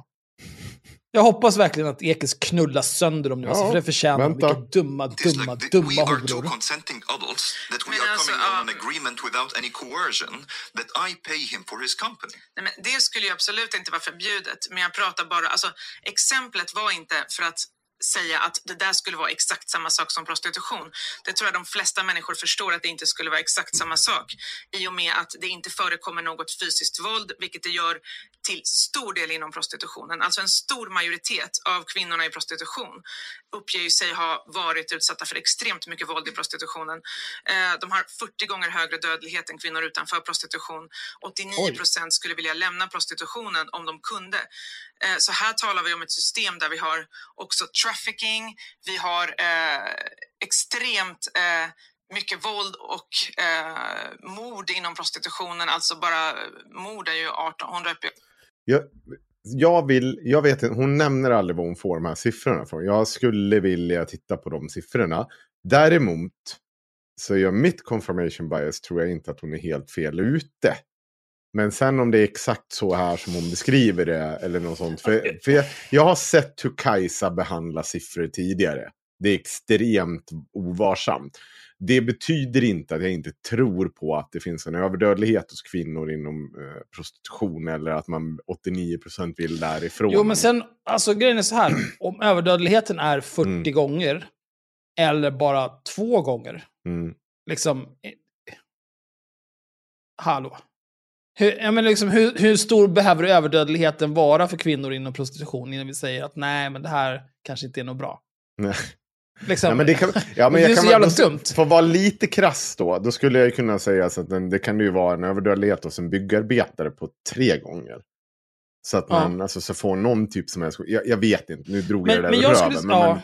Jag skulle säga så här att om jag får sitta och välja mellan 2 personer som pratar om att tänk om jag betalar dig 1 000 kronor för att vi ska umgås och låtsas som att det är en rimlig jämförelse med prostitution, och så har jag Kajsa Ekis Ekmans argumentation på andra sidan, då kommer jag 10 gånger av 10 välja Kajsa. För där är det bland det dummaste jag har hört. Men alltså, det fortsätter vara dumt. Jag har väldigt svårt att lyssna på män som ska inte förklara. Jag har väldigt svårt att lyssna på män, punkt. Nej, men som ska... Vad fan, jag försvarar, tack snälla. Tack. Som ska försvara prostitution. För att det enda jag... Alltså, det spelar ingen roll vem det är. Jag ser bara en sån här liten svettig medelålders man hemma i mammas källare. Ursäkta? Som det enda sättet som han får knulla på är att gå och köpa någon. Det så, jag tycker det är väldigt tråkigt att du outar Petter på det här viset. Han har faktiskt flyttat hemifrån. Ja, precis. Jag får sån himla klar bild i huvudet av... Ja. Alltså apropå det här, Paolo Roberto har ju blivit medlem i Medborgerlig samling. Ja. Mm. En sak som Medborgerlig samling driver politiskt är att sexualköpslagstiftningen ska avskaffas och att prostitution ska vara lagligt. Mm. Och givetvis har Alexander Bard varit bäst i test på Twitter. Och inte insinuerat utan bokstavligen skrivit att Paolo Roberto när han köpte sex det var civil olydnad. För det är en lag som inte borde finnas. Alltså förstår du vilka jävla människor? Och det jag tänker hela tiden är alltså jag skäms sällan för att tillhöra liksom någon typ av gemenskap frivilligt eller inte. Men alltså när jag hörde det där, då tänkte jag bara så här, vet du vad? Nu går jag bara och köper ett bilbatteri, öppnar det och så doppar jag pungen i det. För nu får det fan vara bra. Det här går inte. Vi kan inte ha Alexander Bard som sitter och kallar sexköp för civil olydnad. Det är för jävla efterblivet. Mm. Bort med de här människorna. Ja, men vi kör på då. 18 gånger högre risk att dö. Jag tror inte kanske det skulle vara samma sak om man skulle hyra en vän.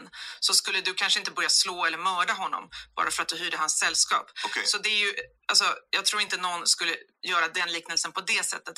Det jag talar om där när jag gör den liknelsen är att kapitalismen varifierar allt mer av mänskliga relationer. Yeah, but it was you who brought up that example, but I'm talking about the principle now, because there's like two different things that we're talking about. We're talking about maybe from your point of view the consequences of sex work as like its effect on society, and I'm talking about the principle of not intervening in the choices of two consenting adults. Mm. Nej. Där är nu min tur, Axel. Du har fått svara på varje grej. Här har hon berättat om konsekvenser. Vi kan säga vi köper nu bara att för de har inte motsatt sig alla siffror. Här har Kajsa berättat är 40% högre dödlighet. 89% av kvinnorna i prostitution vill inte vara där. Hej, kom och hjälp med hit och dit. Jo, folk dör, folk mördas. Så här. Och han bara, är det så för alla kvinnor? Ja, fast vet du vad? Nu pratar ju du om de faktiska konsekvenserna här. Medan vi pratar om principen. Vi vill prata lite mer om principen av att två vuxna människor ska få faktiskt göra det här tillsammans. Mm, så är det faktiskt. Det är så jävla efter... Så, ja, men okej. Så här. Men då måste ju du kanske lägga fram en argumentation om varför... Vad händer om man inte får göra det här? Är det en kostnad samhället är värd att bära? Alltså bara, men om inte män får knulla kvinnor i utbyte mot pengar... Då kommer män ta liv av sig 100 gånger vanligare. De kommer också gå och skjuta andra i huvudet. Och vi kommer vara så här, hej och hå. Det är vad som kommer hända och det tycker vi är helt rimligt att vi går med på. Så det är så vi gör, då får det vara så. Det är den dummaste så här. Någon här har sett och förklara för dig alla konsekvenser av en handling. Och du bara, fast jag vill gärna diskutera principen om att du ska få göra den handlingen. Men det här är ju, alltså det är ju det som är så otroligt med liksom den här jävla svartskallepodden. Att det sitter 8 miljoner svartskallar och kör den här skiten och låtsas att de är vita medelålders heterosexuella män. Och tillhör majoriteten. Det är så otroligt sjukt att de här människorna inte fattar var någonstans de är i hierarkin. Det är så jävla efterblivet. Liksom... Jag funderade på det nu när jag hör honom sitta där och prata om att så här, ska man lägga sig i vad folk gör? Fan, Omar Makram kommer hit till Sverige. Mm. Vi vill inte ha honom här och vill skicka tillbaka honom till Egypten. Då bränner han en koran och bokstavligen utpressar oss att ge honom uppehållstillstånd. För att det är klart så här, ja, vi trodde inte att du skulle bli mördad om du blev skickad tillbaka till Egypten nu. Men nu när du har bränt en koran, ja det är klart du kommer bli mördad då. Ja, då får du väl stanna då, din jävla fitta. Oj. Och han ska nu sitta här och hålla på det här viset. Det är helt sinnessjukt. Det är helt sinnessjukt. Det var ju en frivillig handling, så han får ju ta konsekvenser. Precis, ja, jag som den här kvinnan. Precis, sätt honom på ett plan. Varför brände du den där koranen? Ja, det var dumt. Sätt honom på ett plan, ut med skiten. För vi pratar ju bara principerna här. Du, ja, det är samma sak med Louis Farrakhan. Det är en frivillig handling, ut med det. Du valde det här. Hej då. Toppen. Varför går du runt och berättar för folk att du är bög? Det var ju dumt. Var tyst bara. Står här och gör motsvarande och viftar med dildos i ansiktet på barn. Fast i Jemen, där är det väl bara typ att du tittade på en annan kille. Då är det samma sak. Sanna håller på att somna. Vill du tacka för dig ikväll, Sanna? Du är trött, det är okej. Jag är inte trött, jag är förstörd. Ja, men du håller på att somna nu. Vi har sett det här förut. Vet du vad som händer då? Då hör man mig snarka i bakgrunden. Det är vad som händer. Plus och sen får jag skäll i flera år för att jag råkar somna vid det där. Jag bryr mig inte att du somnade. Nej, du, men någon annan gjorde det. Ja. Nej, men jag tycker nästan att du ska gå och lägga dig, Sanna. För att då får du ändå sova 6 timmar innan du ska upp. Mm. Ja, det är sant. Oj, vad mycket. Alltså, ja. jag önskar verkligen att ni okära lyssnare kunde se Sanna. För att jag har aldrig sett någon vara så skör i mitt liv, alltså. Det känns som jag behöver en kram. Ja, men du har ju din man precis bredvid dig. Ja, han är där. Ja. Ja. Så det där kan du nog rädda ut. Jag behöver lägga mig ner och någon klappar mig på håret bara. Det är okay. Vi kanske skulle boka om våra biljetter till efter livepodden så att vi åker lite senare på söndagen så att vi kan ha någon typ av jag vet inte, någon typ av återhämtnings... Så att du kan ligga och klappa med håret till Tim kommer hem och kan ta över hårklappandet, det är det du säger? Nej, men jag tänker att man kanske kan hitta något gyttjebad där någon bara lägger den och så här och masserar ens rygg så att man inte mår dåligt och så kanske man får någon typ av fruktsmoothie eller någon sån här detoxjuice eller någon skit. Fan vad trevligt. Men vi får titta på det där. Jag kan tänka mig åka hem senare på söndag. Det är inga problem. Puss puss, godnatt. Puss puss, sov gott. Sov gott.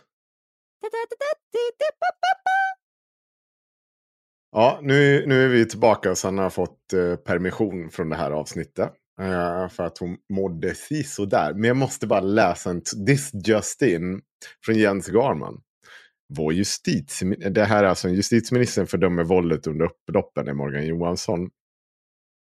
Så skriver han så här: vår justitieminister är feg, impotent och fullständigt världsfrånvänd. Hans infantila Anderssonskans kalla retorik, ett hån mot de poliser som just nu riskerar livet för den svenska demokratin. Avgå, idiot. Alltså det här med att börja skriva om folks impotens. Jag vågar inte gästa en podd för att jag var rädd för att jag var kåk. Eller hade, vad heter det? Bukis med någon, snälla. Gubben. Också en person som använder det som så fort han får chansen börjar prata om hur modiga andra är som vågar ha med honom i olika sammanhang. Ja. Det är inte modigt. Du är liksom du är ett skåp. Ja, så är det. Men vi fortsätter på avsnittet. Men det var någonting, jag skulle bara vilja säga så här. Jag hade ju planerat ett helt annat avsnitt idag eftersom det blev det här hemska temat med sista måltiden som bara är skit från början till slut. Jag har ju ett A4 med olika typer av dokument eller olika typer av länkar. Mycket av det handlar om att vi återigen ser det här med att Sveriges poliskår. Den gnälligaste av alla jävla yrkesgrupper som existerar. Så fy fan vad ni bölar. Håll käften. Ja, det kommer vi säkert prata om i nästa avsnitt. Men ärligt talat, alltså, fy fan vad jag inte orkar höra det här jävla snutgnället. Ni visste ju att det här var så här på det här viset. Ni kan skjuta någon i huvudet när ni vill. Sluta böla. Fy fan vilket jävla gnäll alltså. Men problemet är alltså... Okay, just a second. Do you think there are sex workers who basically sell sex without being forced to? Alltså, vad spelar det för roll? Ja, För att jag tror att där så kanske du har svaret. Alltså, enligt den största internationella undersökningen som har gjorts av människor i prostitution så vill 89% sluta i prostitutionen. De flesta kvinnor som hamnar i prostitutionen hamnar där när de inte är vuxna, utan de är i regel ungefär 14 år när de hamnar där. Oj. Hur hamnar de där? Alltså, kommer de från Östeuropa så är det i regel så att de blir fångade av en trafficking-liga som för dem till ett annat land. Kommer de från Sverige så handlar det ofta om att de har en historia av till exempel övergrepp inom familjen, de har varit utsatta för incest eller andra övergrepp, de har kanske blivit våldtagna, de bor på fosterhem eller behandlingshem, alltså någonting har hänt i deras liv. Kommer de från andra delar av världen kan det vara så att de är så extremt fattiga att de inte har något annat val. Så att det är sällan så att det inte finns någon faktor som gör att de kommer in i det. Och så är ju verkligheten. Och sen kan du sitta här, varför vet jag inte? Och liksom drömma om din så här fantasitjej som gör det här av fri vilja. Jag förstår inte varför det exemplet kommer upp. Vakna, alltså vi har ett stort jävla problem med minderåriga tjejer, med offer för människohandel som köps i Sverige idag. Och du vill prata om ett hypotetiskt exempel. Mm. Det här är ju very nice alltså. Det är snyggt retoriskt. Alltså hon knullar sönder honom. Ja. För att det är... han börjar med sitt så här hypotetiska. Mm. Den glada horan. Och hon krossar honom med fakta och logik. Och också med den extra bonusen att så här... Hon insinuerar ju så här, det är så viktigt för dig att kunna köpa sex.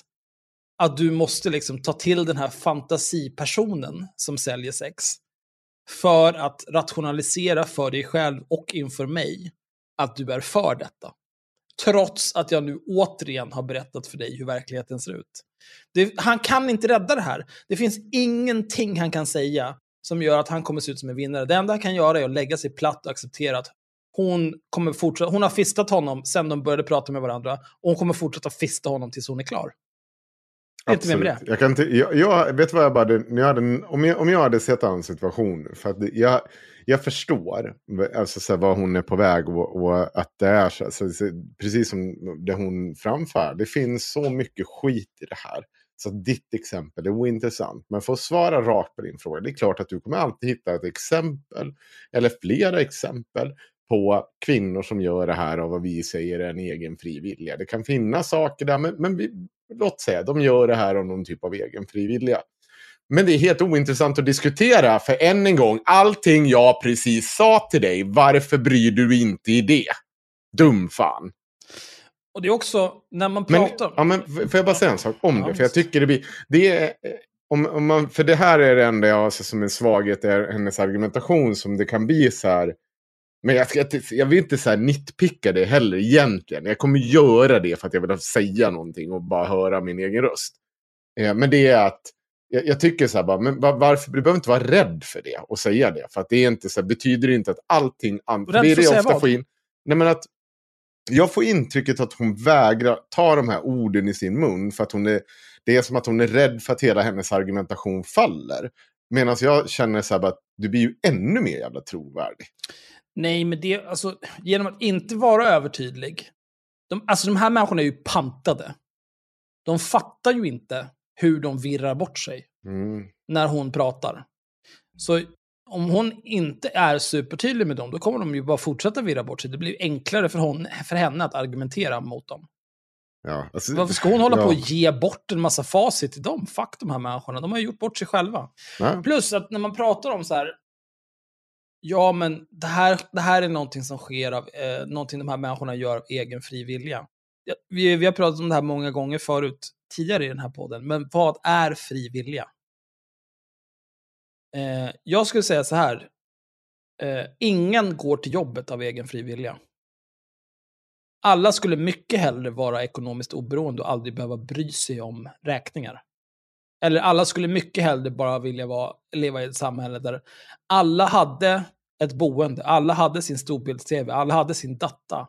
Alla hade det de behövde för att kunna ägna sig åt sina hobbys. Alla hade det de ville ha. Mm. Det liksom, alla människor skulle föredra det. Men vi lever i ett samhälle där allting kretsar kring att du måste tjäna pengar. Om du inte tjänar pengar så dör du. Så väldigt lite du gör sker av så här, fri vilja, du säljer sex av fri vilja. Du ser att det finns en efterfrågan på folk som snaskar kotte och du har ju en mun som du kan snaska kotte med. Perfekt. Då snaskar du lite kotte så är alla glada. Men det är inte så verkligheten ser ut. Nej, vi kör på. Folk gör inte saker för folk gör saker för att tjäna pengar, inte för att det är roligt. But none of us is like against, none of us is like for sex trafficking or for force. But I'm talking now about basically the principle, if there's no force involved and no coercion and it's two consenting adults. Men coercion, kan du förklara det ordet? Han menar coercion, det vill säga att ingen tvingar någon till någon annan eller utpressar någon till någon annan eller... håller på. Jag kunde inte det, för jag fattade inte vad han menar med coercion. Nej, jag fattade det. Är i sig en kraft. Alltså, du pratar om det som att det skulle vara ett sex mellan två jämlikar. Men det är det ju inte när pengar är involverade. Alltså, vill du ha sex, frivilligt sex, ta bort pengarna, för då är det frivilligt. Om du inte har pengar, då vet du att hon vill ha dig, du vill ha henne. Jag ska också säga att svensk sexköpslagstiftning handlar just om det att regeringen eller riksdagen i sin andemening med den lagstiftningen säger precis just det här, att man anser att det finns ett glapp i, liksom, det finns ett maktövertag i den som betalar för sex. Det är den som får makten här.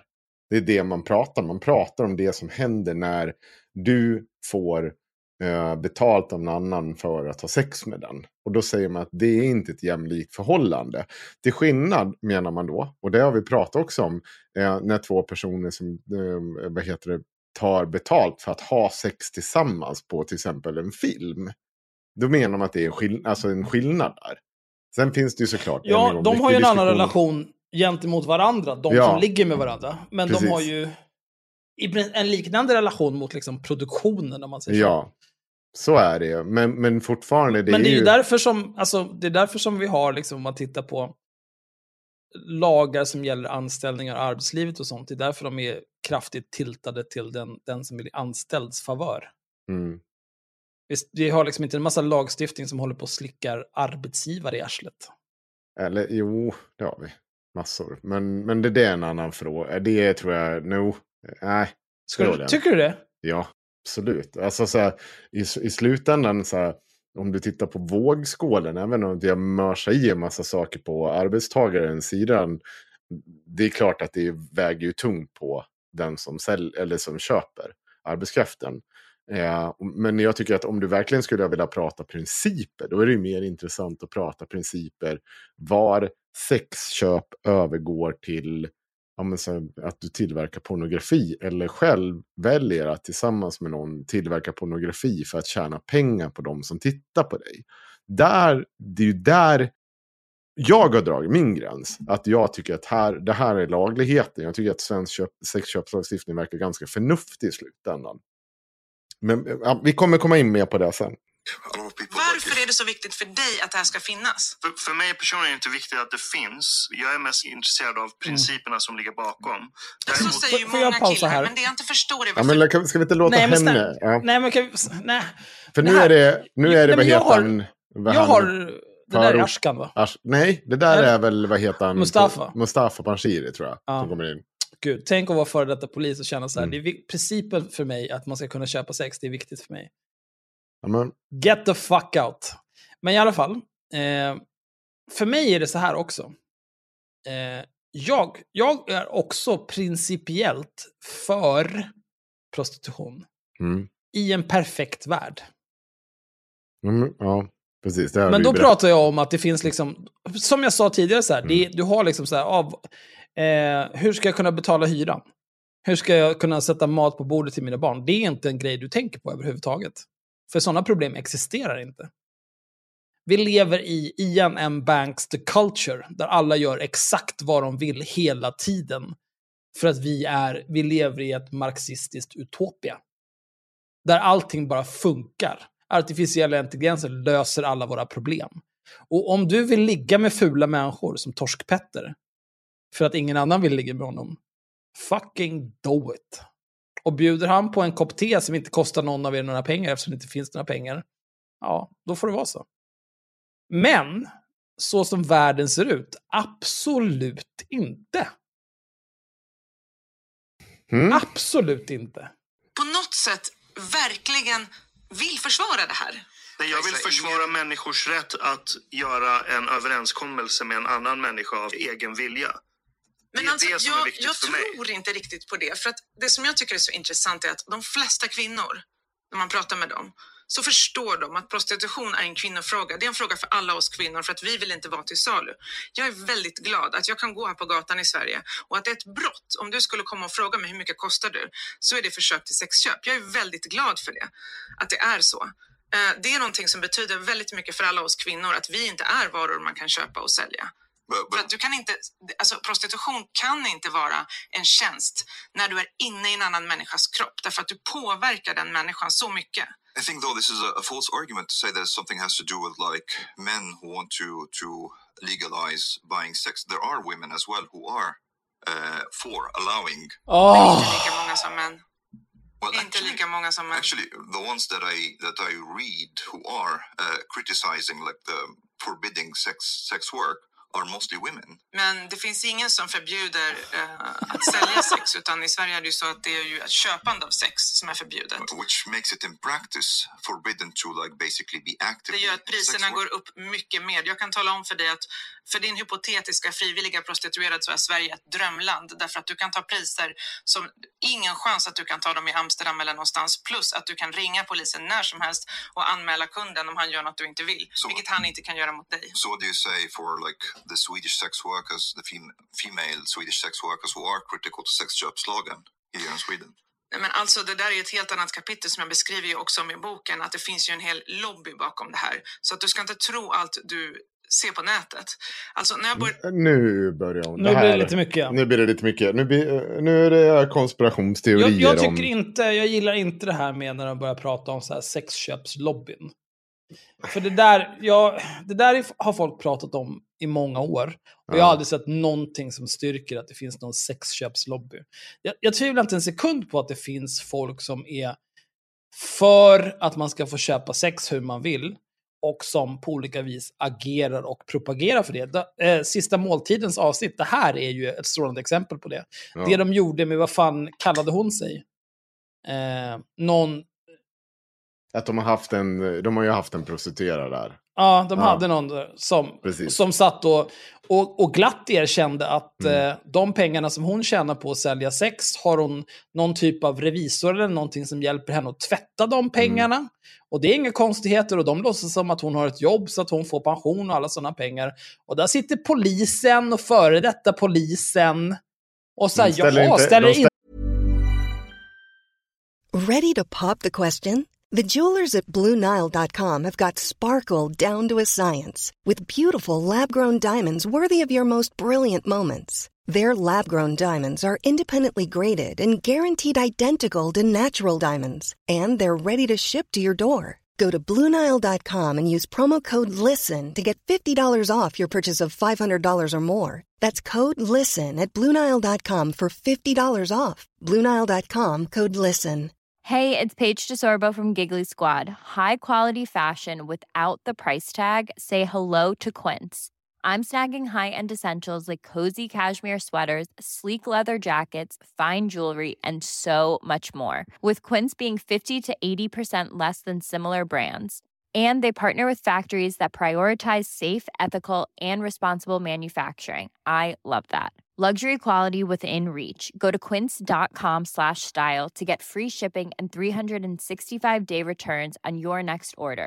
Quince.com/style. Den enda jävla fråga om det så här. Här sitter ni och begår skattebrott, bedrägeri, all möjliga brott. Det ska ni inte fråga om. Ni är så jävla ruttna i huvudet, alltså dumma horor. Men... kan också tillägga det att det kommer ju komma upp den diskussionen också, men för det är ju så att så det är klart, för det var ju därför också lite att jag var inne på det här att, jo men om det inte finns, det är klart att det finns en lycklig hora eller den som vill liksom tjäna säkert pengar på det här. Men är den representativ? Alltså det finns killar som betalar mycket pengar för att tjejer ska sparka sönder deras pungkulor. Ja. Är det representativt för hur vi ska utforma vår sexuallagstiftning? Absolut inte. Det finns ingenting som tyder på att det är representativt. Och jag ska berätta en till om den här jävla sexköpslobbyn som de tjatar om hela jävla tiden. Varje gång vi har försökt, sen Myra slutar den här podden, och ta in någon som faktiskt är villig att diskutera den här frågan med oss, som är från den här sidan, så tackar man nej. För att det enda man säger åt oss är så här: men ni har varit för kritiska. Ja, men, de säger inte att ni har varit för kritiska. Jo, det har jag fått. Det de säger uttryckligen är ju: ta ner det där avsnittet med Emma von Linné. Ja, det har hänt också. Men det är väldigt mycket om att vi har varit alldeles för kritiska. Och varit för kritiska? Varit för kritiska? Vad är det för dumheter? Då är man ju inte öppen för att... Men det är ju precis det här jag säger om Sista måltiden. De tar in folk... Som sagt, de kan inte bära ett avsnitt själva. De tar in folk som kan bära ett avsnitt själva. Mm. Genom att vara edgy på något vis. Eller vara någon typ av idiot. Och sen så bara låter de, så ligger de där som lealösa med henne och bara låter den personen köra. Och så ställer de lite tafatta frågor som deras förstånd tillåter. Mm. Och sen har de sitt avsnitt och allting är toppen. Det är klart att det är ingen som säger nej till att vara med där. Paolo Roberto är med direkt efter att han torskar för sexköp. För att han vet att ingenting kommer hända. Och liksom nej, men precis. Det är ofarligt, det är helt att vara med i den. Ja. Och det är ju därför som Aron Flam ständigt duckar och var med i haveristerna, för att han vet att han kommer bli knullad upp och ner. Om vi skulle vara med där, då skulle ju, om vi skulle vara med där, då skulle vi få samma typ av kritiska frågor som Kajsa Ekis. Vi kommer ju alltid utsättas för 100 gånger tuffare frågor än någon som sitter och ljuger och rakt upp i ansiktet, men som säger samma sak som de gillar själva. Som Paolo Roberto, när han sitter och beskriver hela sitt... Ja, nej, det var första gången jag köpte sex. Jag tror det var Mustafa. Nej, det var Hanif Azizi som fortfarande är polis. Så jag har pratat med några kollegor, de säger ju att det är ju extremt osannolikt att man torskar första gången man köper sex. Nej, men det var första gången, jag står fast vid det. Ja, okej, då går vi vidare. Ja, nej, vad bra. Riktig skjutjärnsjournalistik. Fan, det skulle man inte vilja hamna med i ett förhörsrum. Men riktig jävla bullterrier ger det aldrig, va? Jävla nolla. Ja, men i alla fall, jag vet inte vad jag var nu, vi går vidare. Skrev den här boken. Jag ägnade 4 år åt det här, att åka runt i Europa också och studera de här nätverken. Du tittar på nätet, det är så här: vi ska legalisera sexarbete, vi är frivilliga, allt är jättebra i prostitution, finns inga problem. Okej, och sen så, jag har träffat dem också undercover och vallraffat. Vilka är det? Jo, men det är oftast så att det är industrin själva som ligger bakom. Nej, men här är liksom äger själva exportagenturerna som har skapat de här nätverken. Det kan vara staten som är Holland som har skapat dem. Här tror jag, övergår hon till den här personen som aldrig kan riktigt ha fel, utan bara börja dra saker liksom så här: jag har minsann varit, alltså, snälla. Alltså jag ser det så här. Nu har jag har inte läst Kajsas bok här nu. Men jag känner att jag vill göra det. Jag känner att jag vill läsa allt Kajsa någonsin har skrivit när jag hör henne i det här avsnittet faktiskt. Jag känner att så här, jag är ju ofta så här, det finns ju folk jag hatar, eller så här, folk jag hatar är ett starkt ord i det här fallet. Alltså, jag tycker inte särskilt mycket om Kajsa Ekis Ekman. Jag tycker att hon är en ganska vidrig person, men jag har ändå full respekt för att hon vet vad hon håller på med och att hon inte är en lallare, till skillnad från de här människorna hon sitter och poddar med just nu. Och det gör att jag ändå kan respektera henne, för att det här är liksom, det här är normalt beteende från henne. Hur mycket hon än drar ur arslet, det kan jag bjuda på. Det kan också vara så att du har, på hemsidan står att vi är tusentals, sen är det 3 personer.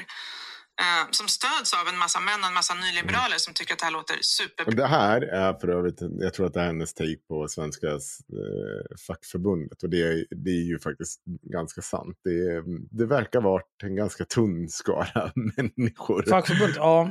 Ja, och det som också blev utlåst alltså, från sin egen blogg av, och det fick startas nytt och så. Jag hade jättegärna velat haft med de här. De hade fått försvara, sagt sin åsikt, men de har ju vägrat konsekvent. Den är sidan uppe igen nu. Ja, men det är ny. De har ju startat en ny. Är det utan Emma von Linné den här gången? Ja, Emma von Linné är ju förra sajten. Och, okay. Sen vart hon osams. Ingen vill berätta varför de vart osams. Och sen jag skulle gissa att det är för att hon är sjuk i huvudet. Ja, det kan ha med det att göra. Jag kan gissa att många av dem som hon blev ovän med fick meddelanden mitt i natten om att hon skulle ta livet av sig. Mm. Nej, jag hänger med och säger faktum de här människorna. Ja. Som trycker fram dem. Därför att vem är det ideala ansiktet för sexindustrin? Är det en torsk som sitter där och runkar? Nej, men det är klart det inte är. Utan då har du istället en så här, en liksom trevlig europeisk kvinna som ser ut att må bra. Det är liksom det ideala ansiktet. Så det är klart de trycker fram dem. Om vi går tillbaka till principer. För mig är principen viktig, för att om ett samhälle kan förbjuda vissa människor från att göra en sak för att det finns andra som också råkar illa ut, då måste vi förbjuda det mesta. Men vi förbjuder inte vissa människor från att sälja sex. Det är inte förbjudet, det är att köpa sex som är förbjudet. Jo, men hela processen, hela transaktionen i sig blir ju förbjuden. Nej. För att du behöver en köpare för att transaktionen ska gå igenom. Jo, men transaktionen är inte förbjuden, och det är en väldigt viktig skillnad, därför att i många andra länder... Sexköp är förbjudet. Ja, men inte säljande, och Nej. Det är en stor viktig skillnad, därför att i många andra länder så jagar ju man kvinnor i prostitution. Och till och med i de länder där sexköp är legaliserat, så finns det ju platser där kvinnorna inte får stå. Till exempel nära kyrkor, nära skolor och så vidare. De blir bötfällda om de står där. I Sverige kan du inte bli bötfälld eller straffad på något sätt när du säljer sex, oavsett var. Därför att vi ser inte det så att det är liksom hon som är ansvarig för det här. Utan det är när du köper. För när du köper så göder du en stor industri som förslavar kvinnor och flickor och som förkortar deras liv avsevärt. Och jag undrar varför de här liven väger så otroligt lätt. Varför det är någonting som bara viftas bort i diskussionen. Ja. När jag säger så här, men de har 40 gånger högre dödlighet än andra kvinnor. Alltså ingen av er har ens reagerat. Ni har inte sagt någonting. Ni har inte sagt så här, shit, hur fan kan jag stoppa det här? Utan ni bara, men okej, den här kvinnan som vill då. Alltså det är det som verkar vara viktigt för er. Och inte så här, hur kan vi rädda det här? Hur kan vi rädda... Det är väldigt snyggt. Judan de Goft alltså. Ja. Det är ju nu dubbelfistar hon ju dem alltså. För ni har bara stannat så här. Ja, de har ju varit helt här. Låsta vid att försöka få henne till att tycka att sexköp är en bra grej. Och det borde vi fatta, diskutera som... principen att man ska vinna mot henne genom att... Det där är också så otroligt jävla privilegierad och autistisk grej att göra. Så nu ska vi diskutera principen kring det här. Jo, okej, men har du varit i verkligheten någon gång bortanför din enda subjektiva svamptripp, Arskan? För det är där verkligheten är. Pundar är väl... Det var ju en så här, jag har ju besökt strippklubbar i Tallinn någon gång. Det är ju, har jag aldrig någonsin hymlat med. Men en av de stora grejerna var ju för mig att inte vara där och inte gå dit. Det var ju för att jag började, alltså att jag kände så här, vad är det jag med och liksom alltså så här, vad är det jag med och stötta? Vad gör jag här då? Alltså vad var det? Att få någon typ av politiskt uppvaknande där jag inte kunde rättfärdiga att jag springer där. Även om jag inte köpte sex av någon och aldrig har gjort det. Det har inte hänt. Men jag har ju köpt och tittat på en tjej som står och flänger. Och vad jag visste inte längre så här bara, men vad är det jag gör genom att vara här? Jag visste och jag kände så här bara, nej. Ja, men tänk om du inte hade varit där och gjort det, Henrik. Då hade kanske inte hon haft råd med hyran den månaden. Du har gjort henne en stor tjänst. Ja, men samtidigt är det också därför jag har väldigt svårt att så här, med vad är gränsdragningen någonstans när det kommer till porr, när det kommer så här, så att jag är väldigt, väldigt svårt att jag blir ju liksom inkonsekvent i mitt agerande. För att alltså man kan göra så här. Jag har faktiskt också varit på strippklubb en gång i mitt liv. Ja. Det var för över 20 år sedan i Göteborg på Vandas, tror jag det hette. Vi hade varit jag var där utanför alltså, där någon gång vet jag när jag var typ 18. Ja. Det var vidrigt. Men jag var där och hälsade på några kompisar som vi spelade Counter-Strike med. Så var vi där, vi körde. Vi drack bärs. Sen var klockan typ 3, det var mitt i sommaren så här. Det var solen höll på att gå upp så här. Var kan man gå när man är liksom 20-21 och vill dricka mer bärs klockan 3 i Göteborg? Man kan gå till Vandas. Okej, då gjorde vi det. betalade inträde, köpte varsin Mariestad folköl tror jag för 60 spänn. Ja. 60 spänn var ganska mycket pengar för 20 år sedan ska du veta. Särskilt för en jävla folköl. Och jag kommer ihåg att jag gick omkring där inne och bara tyckte att allting var så otroligt deprimerande. För de hade någon scen där det var någon tjej som dansade. Hon såg ut som att hon hatade sitt liv. Alla som satt där såg helt efterblivna ut. Alltså de såg ut som att de var liksom... Alltså någon typ av pundare var det som. Så jag bara, nej pass. Gick omkring där inne så hade de någon så här porrbiograf. Och där stod det en massa så här medelålders crossdresses i någon så här häxkabal i ett hörn bara och så här var konstiga. Och bara nej, jag vill inte ha med det där att göra heller. Och gick runt hela stället, då hade jag druckit upp min öl. Då snackade jag med mina polare som också gick omkring och så här försökte hitta någonstans där man kunde vara normal. Ja. Men då gick vi och köpte varsin till öl och sen så satte vi oss. Jag kommer inte ihåg vad det var, men det var något rum där det var typ så här massa skärmar där de visade porr. Men det var ganska små skärmar. Men vi satte oss liksom på huk på golvet under de här skärmarna. För då såg man inte den här cirkuska porren de visade. Och det var inga andra människor där.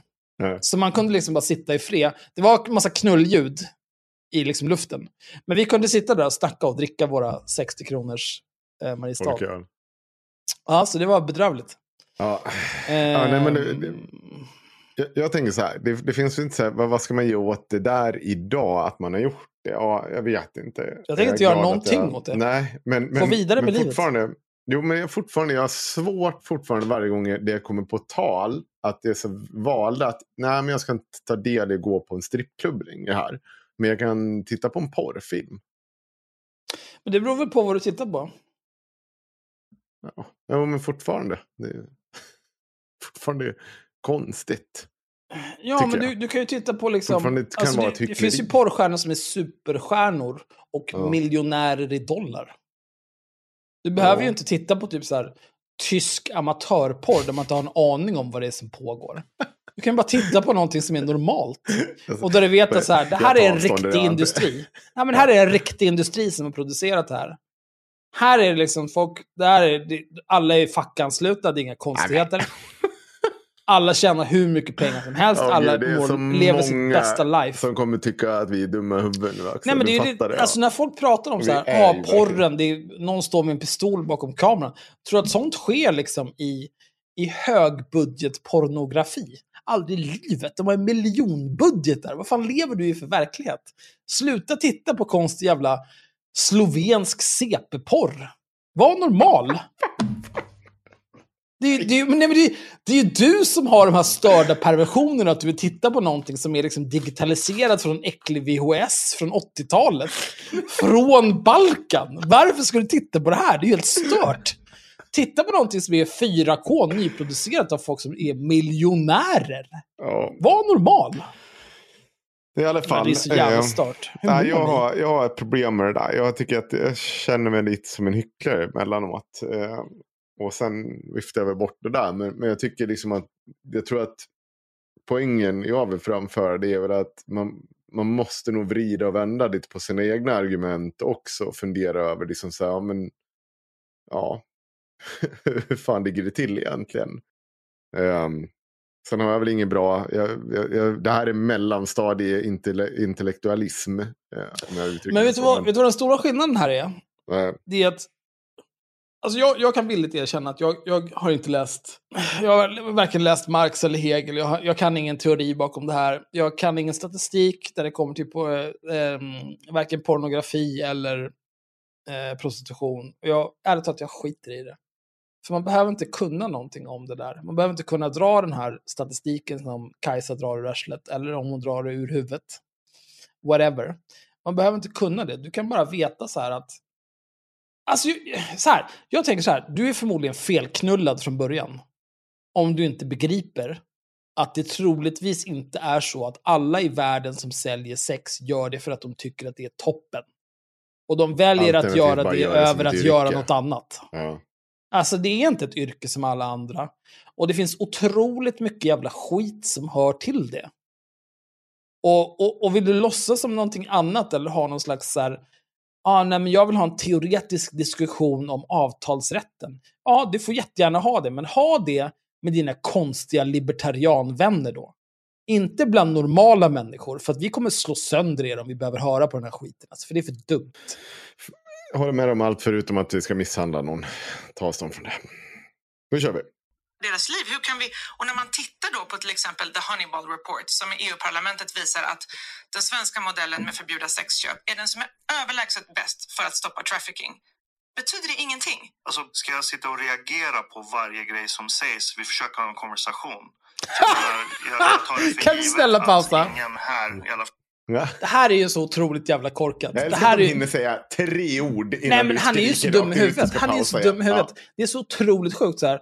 Här kommer hon återigen och fistar dem med facts and logic. Och han bara, vadå? Ska jag behöva reagera på varenda grej du säger? Ja, det ska du behöva göra, din dumma jävla apa.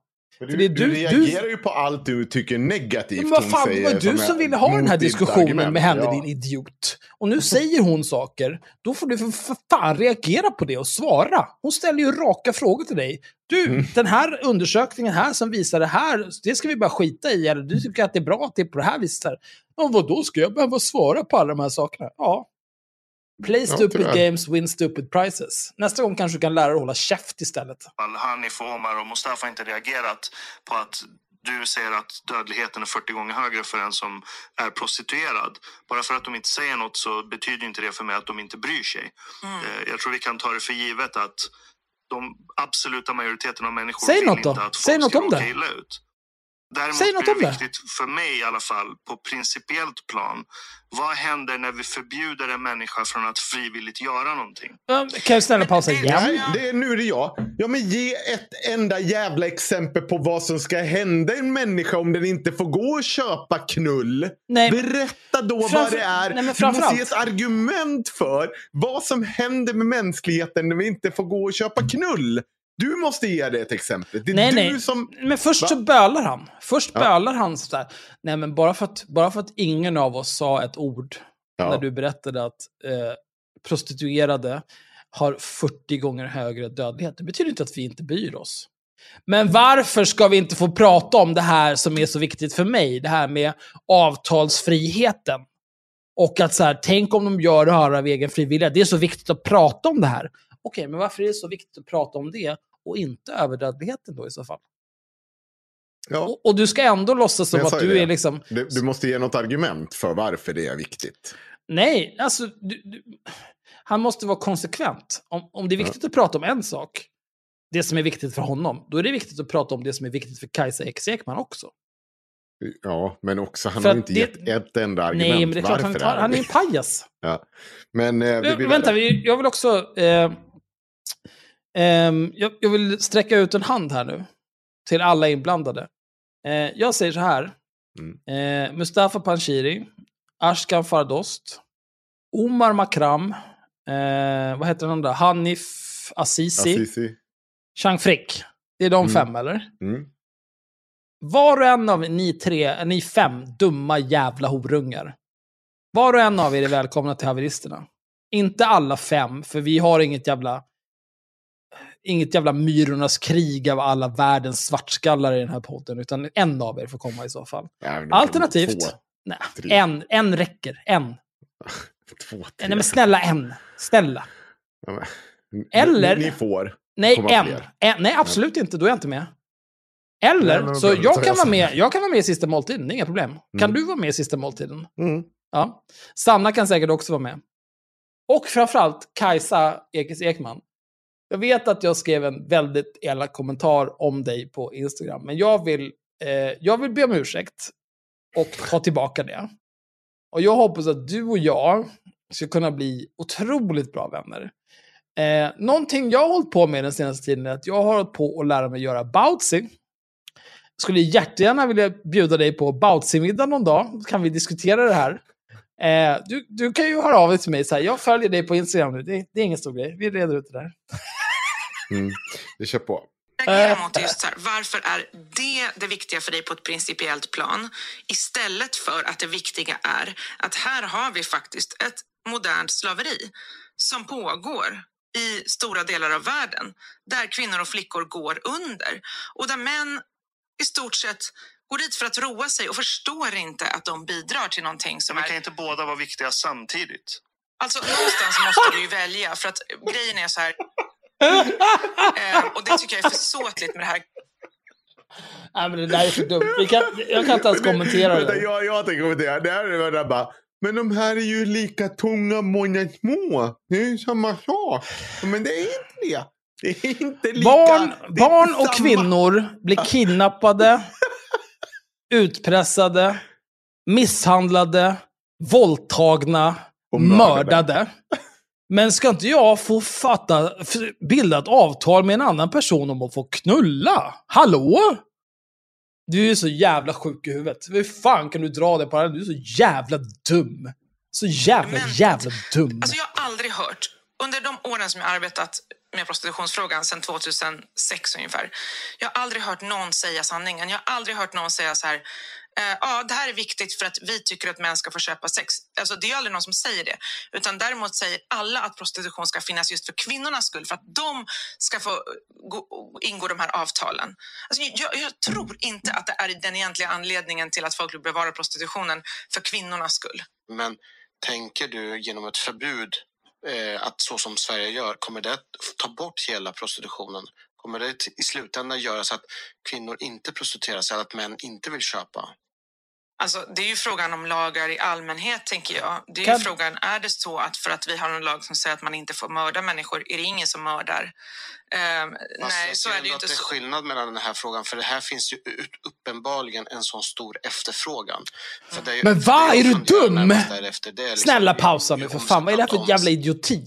Bara, ja, nej men så här, hon jämför det med liksom lagstiftning mot att mörda andra människor.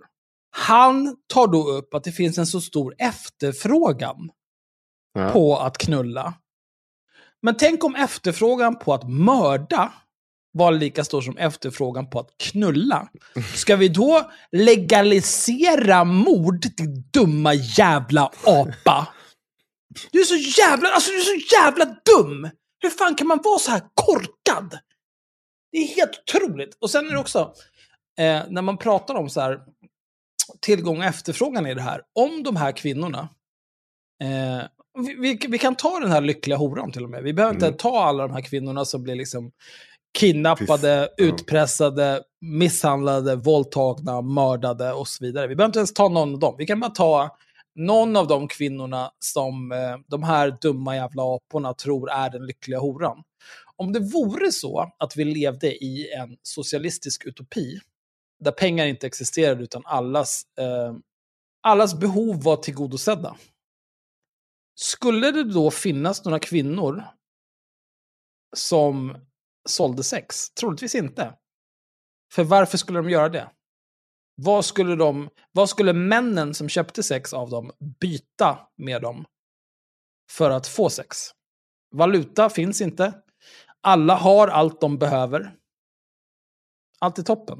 Jag tror inte att någon kvinna i det läget skulle... Det finns säkert någon som är lite tjock och tokig som skulle göra det. Men jag tror att extremt få människor skulle göra någonting de inte ville göra om det var så att alla deras behov var tillgodosedda. Och det är det de här människorna inte fattar. De är liksom slavar till kapitalismen. De kan inte släppa att vi alltid kommer leva i ett samhälle där du måste betala hyra, du måste betala räkningar, du måste köpa mat. Allting kostar och du måste bidra i den här konsumtionen. Men om man kan se bortom det, om man till exempel är någon som har läst Marx, då gissar jag att man kan tänka sig ett samhälle där det inte är så. Utan där var och en är fri att göra vad fan de vill på dagarna. Jag vill spela WoW hela dagarna, då gör jag det. Henrik, han kanske vill vara ute och hacka ved och ta hand om sina hönor. Någon annan kanske vill måla eller så här, bara sitta och runka hela dagarna. Fucking do it. Gör vad fan du vill så länge du inte skadar någon annan. Men de här människorna begriper inte det, att samhället kanske är så ut så. Utan de tänker så här, allting måste kosta någonting. Någon måste betala, allas behov måste tillgodoses. Och de som vill få sina behov tillgodosedda ska kunna betala för det. För att de är efterblivna. Sen har jag inget mer att säga om det här. Det var bara en kort passus. Säkerhet och trygghet för de här personerna som ändå väljer att göra det här. Mm.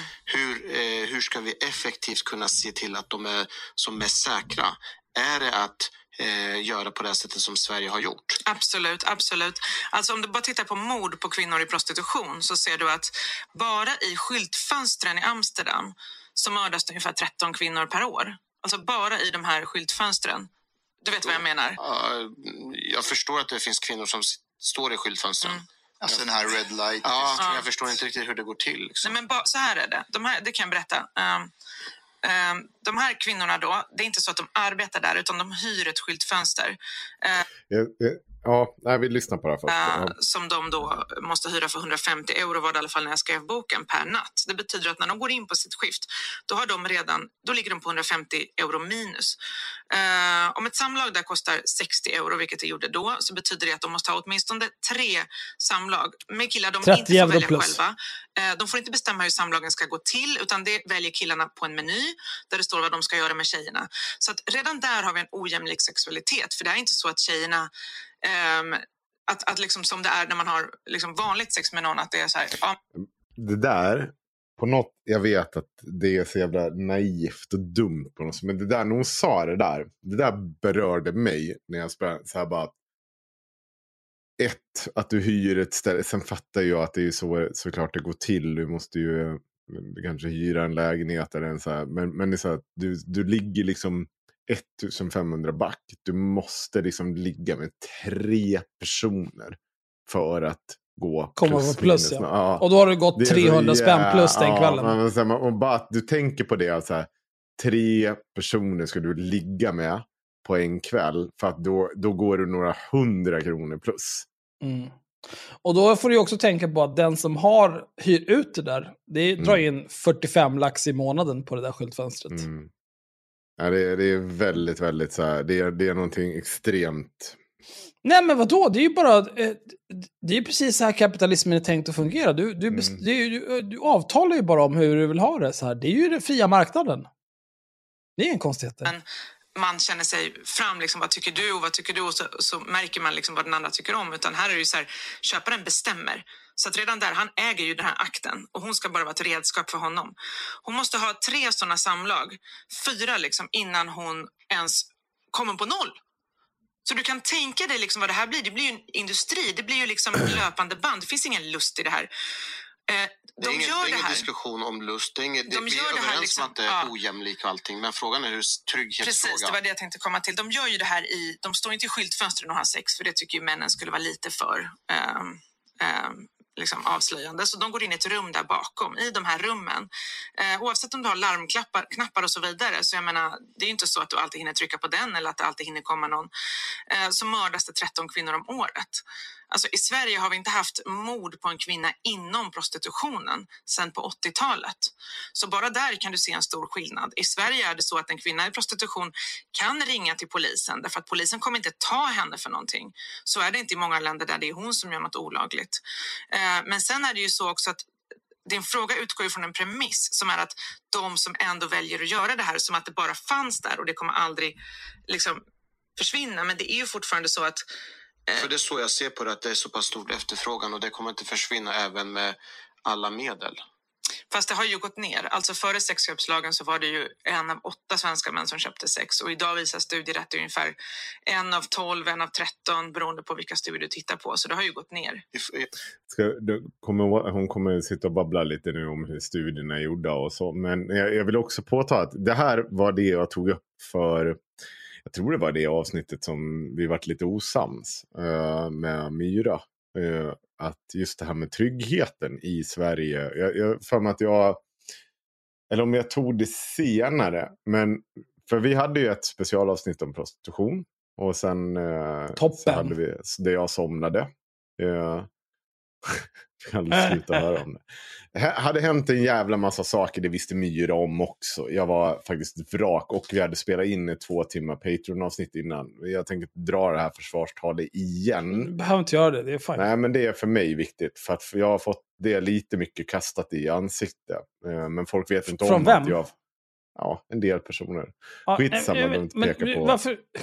Då kan vi ta tillfället i akt. Mm. Alltså, om det är någon som tycker att det är jobbigt att så här, åh nej, Henrik somnade under ett avsnitt. Anledningen till att ni gör det gissar jag är för att ni har fått gift hällt i örat av era myra. Och om ni tycker att det är jobbigt så här, då skulle jag gärna vilja ha lite omsorg från er gällande i princip alla gånger vi har spelat in. Om myra inte har varit i tid, varit 10-15 minuter försenad, slamrar med sina grejer i ytterligare 5-10 minuter, drar en helt osannolik historia om någonting helt sjukt som har hänt, som gjorde att hon är sen, trots att hon inte har ett jobb att gå till, trots att jag och Henrik jobbar heltid och så här, har hur mycket grejer som helst som händer. Ändå så är det alltid Myra som alltid är sen och förstör våra liv. Och hon har dragit så extremt stora växlar på det där med att Henrik somnade en gång. Men fan bryr sig. Fucking Myra har inte dykt upp hur många gånger som helst när vi ska spela in. Alla ni som slickar Myra här, ni kan knulla er själva, era dumma jävla horor. Jag hatar er och jag hoppas ni dör. Okay. Och klipper du bort det här, Magnus, då är podden över, du är arbetslös, du kan dra åt helvete. Ja. I alla fall, jag tog upp det här just att det finns, jag tittade på, för ett exempel som drogs under Myras avsnitt var just Nya Zeeland och hela avkriminaliseringsdiskussionen där. Då var det bara i, om det är huvudstaden Christchurch eller något sånt där, så hade det skett, jag kommer inte ihåg hur många. Canberra är huvudstad i Australien. Ja, men Christchurch, är det den största? Nej, Nya Christchurch Zeeland. Var där de sköt ihjäl 1 000 miljoner människor. Nya Zeeland, ja, jag har ingen aning om Nya Zeeland. Ja, men det här var Nya Zeeland. Så är Australien. Jag pratar om Australien, jag vet inte vad jag pratar om. Nya Zeeland. Ja, jag vet inte. Ja. Det kan vara Christchurch. Visst. Där har det skett en hel del mord. Kommer inte längre ihåg hur många det var på prostituerade och sen av kriminalisering. Och då är det bara i den staden. Inte liksom över hela nationen, för det tror jag kommer inte ihåg, jag hittade aldrig siffror på hur det såg ut i hela Nya Zeeland sen av kriminaliseringen. Och då pratar man om den här trygghetsaspekten. Men hur man än såg på det, alltså det är möjligt att det hade blivit lite tryggare i Nya Zeeland. Men det betyder ju inte att morden hade upphört. Det är ju uppenbart en stor skillnad i Sverige. För vi har inte alls den typen av... alltså det finns förmodligen våld mot prostituerade här också. Men vi har all möjlighet att rapportera dem. Vi har liksom all möjlighet att titta närmare på det på ett helt annat sätt än vad de har haft det tidigare. Och ja, nu kan vi också titta på hur det blev. Det blev inte så jävla mycket bättre. Det där är en rejäl sanning med modifikation. Men jag tror att... å andra sidan, apropå Nya Zeeland, alltså här, jag är ju inne på fackförbundet.com. Längst ner så har de här, de jämför Frankrike, Irland, Sverige och Nya Zeeland. Och vad de har för typ av lagstiftning. Lagstiftning, ja. Det där är en broschyr som de delar ut. Ja, fortsätt. De har Frankrike, Irland och Sverige har alla law Swedish model. De tre är röda. Nya Zeeland har law decrim for New Zealand citizens. Och den är grön såklart. Vi tar de röda först då. 42% of sex workers are more exposed to violence than before the introduction of the law. 63% of the sex workers experience a deterioration in their living conditions. 38% of sex workers find it more difficult to demand use of condom. Det här är i Frankrike då. Sen tar vi Irland. Ja, det är kul. De har liksom tagit... De har skrivit Frankrike, France, Irland, Irland, Sverige, Sverige, Nya Zeeland, Nya Zeeland. Och det är också så här, de har också en sida som är så här, membership, inte membership, M-E-M, utan M-A-M. Alltså jag blir fallt i panik när jag ser sidor som är så här jävla dåliga. För att det är, så... är det bara fackförbunden.com du är inne på? Fackförbundet.com. Och sen ska du ha ett ända längst ner. Irland.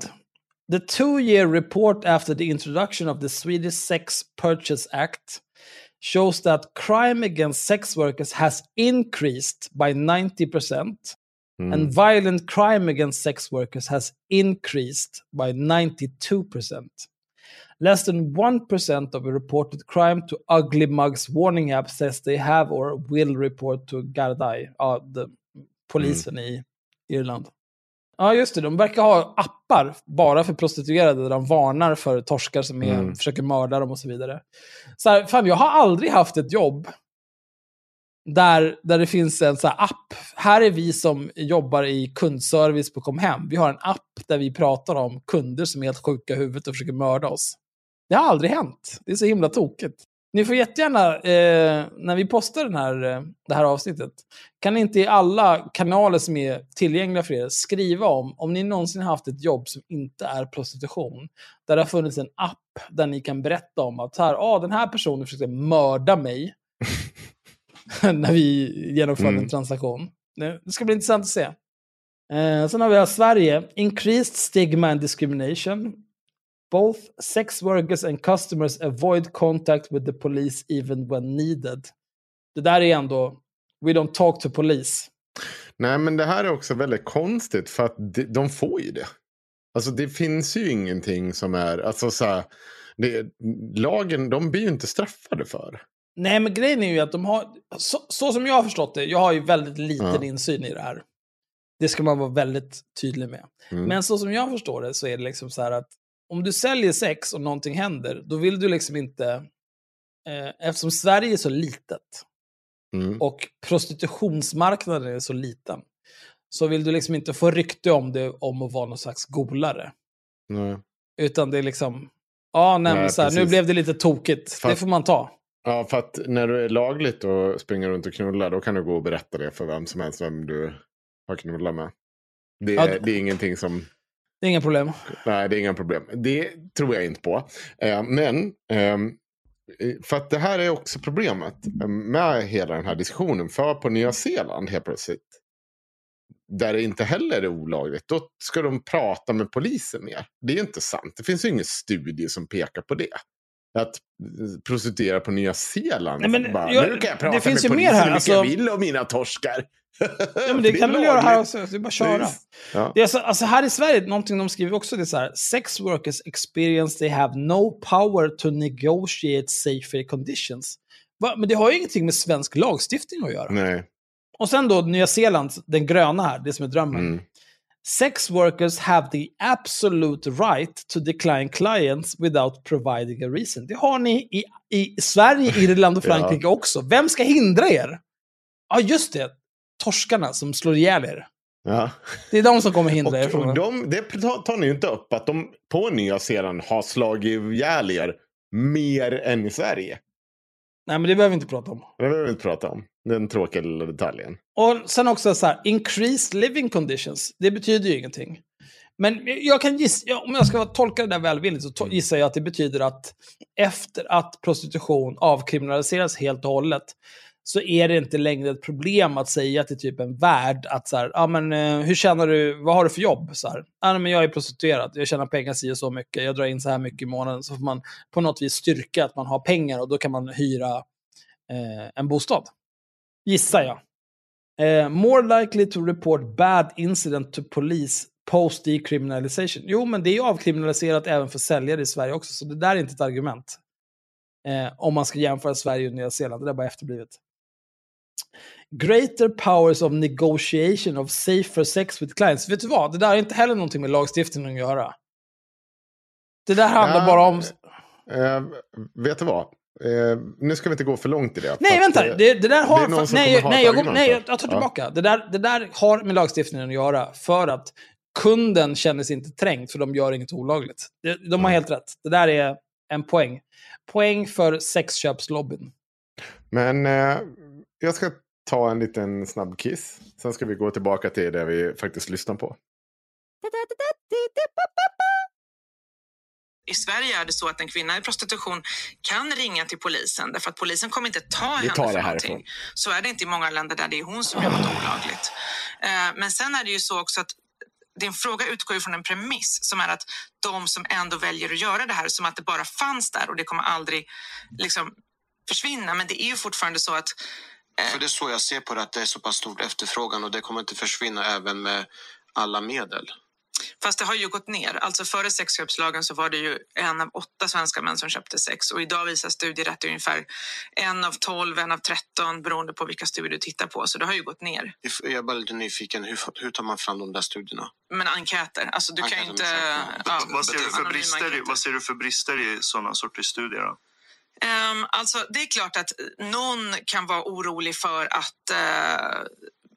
på något sätt blir registrerad, men de är ju anonyma. Så att förhoppningsvis så säger ju folk sanningen. Det är ett ganska stort förhoppningsvis. För hur ska du få veta då?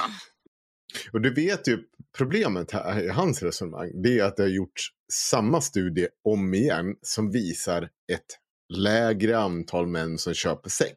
Så då måste man ju bevisa att förtroendet för de här studierna har gått ner sedan den första studien för att bevisa att det skulle vara någon som säger någonting annorlunda.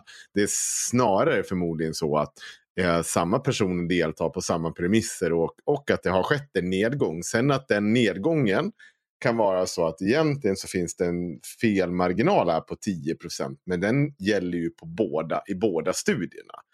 Så du har fortfarande påvisat en nedgång. Eller? Mm. Ja.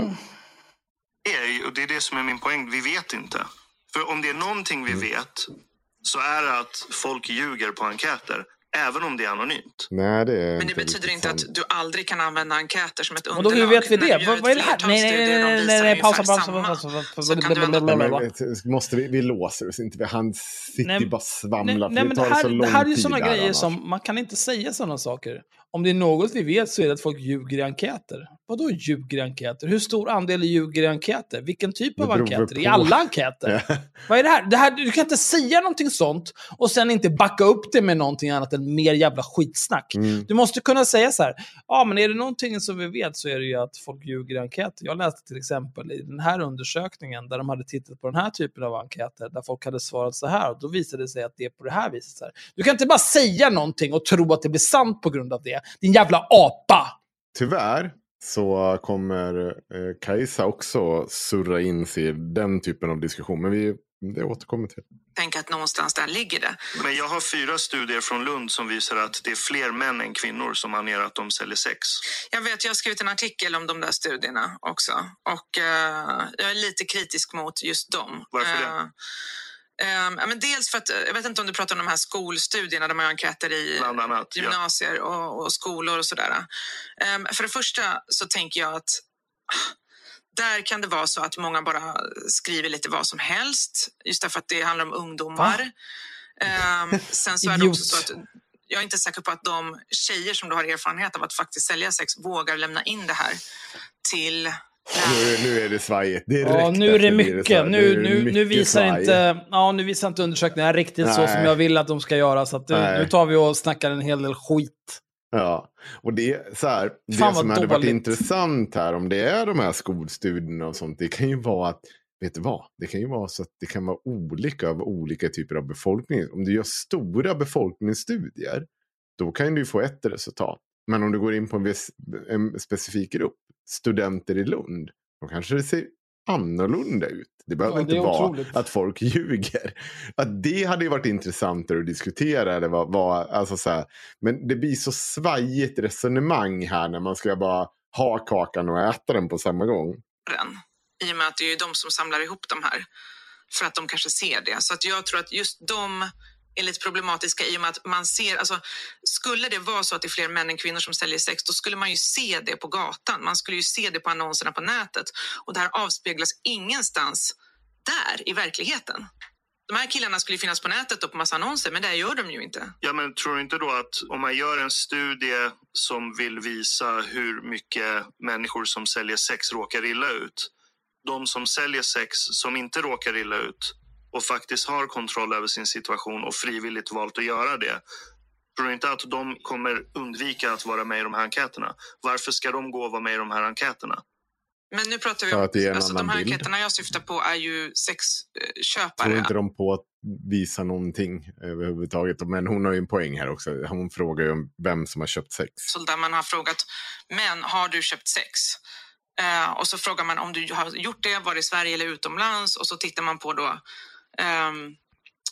genom åren hur det går upp och ner.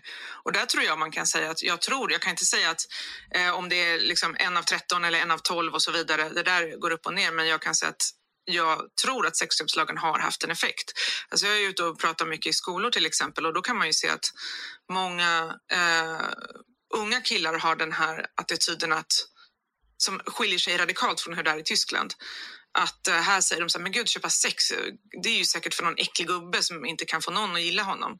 Medan i Tyskland skulle unga killar säga att det är någonting macho, det är någonting de gör med sina kompisar. Det är liksom en initiationsrit ungefär, du kan förlora oskulden på bordell. Och jag märker inte den attityden när jag föreläser för gymnasieelever här. But Kajsa, there's also something like, I can get the impression a little bit, or maybe not, but it's not like all organizations, researchers and sex workers agree that sexköpslagen, for example, is the best way to go. There are sex workers who say that it makes it more dangerous for them. Expressen has, probably you've read this, has like made a reportage last year talking to sex workers in Sweden, for example, and they said that this makes it more dangerous for them. They cannot, for example, because the clients have to be anonymous and they can't check the background.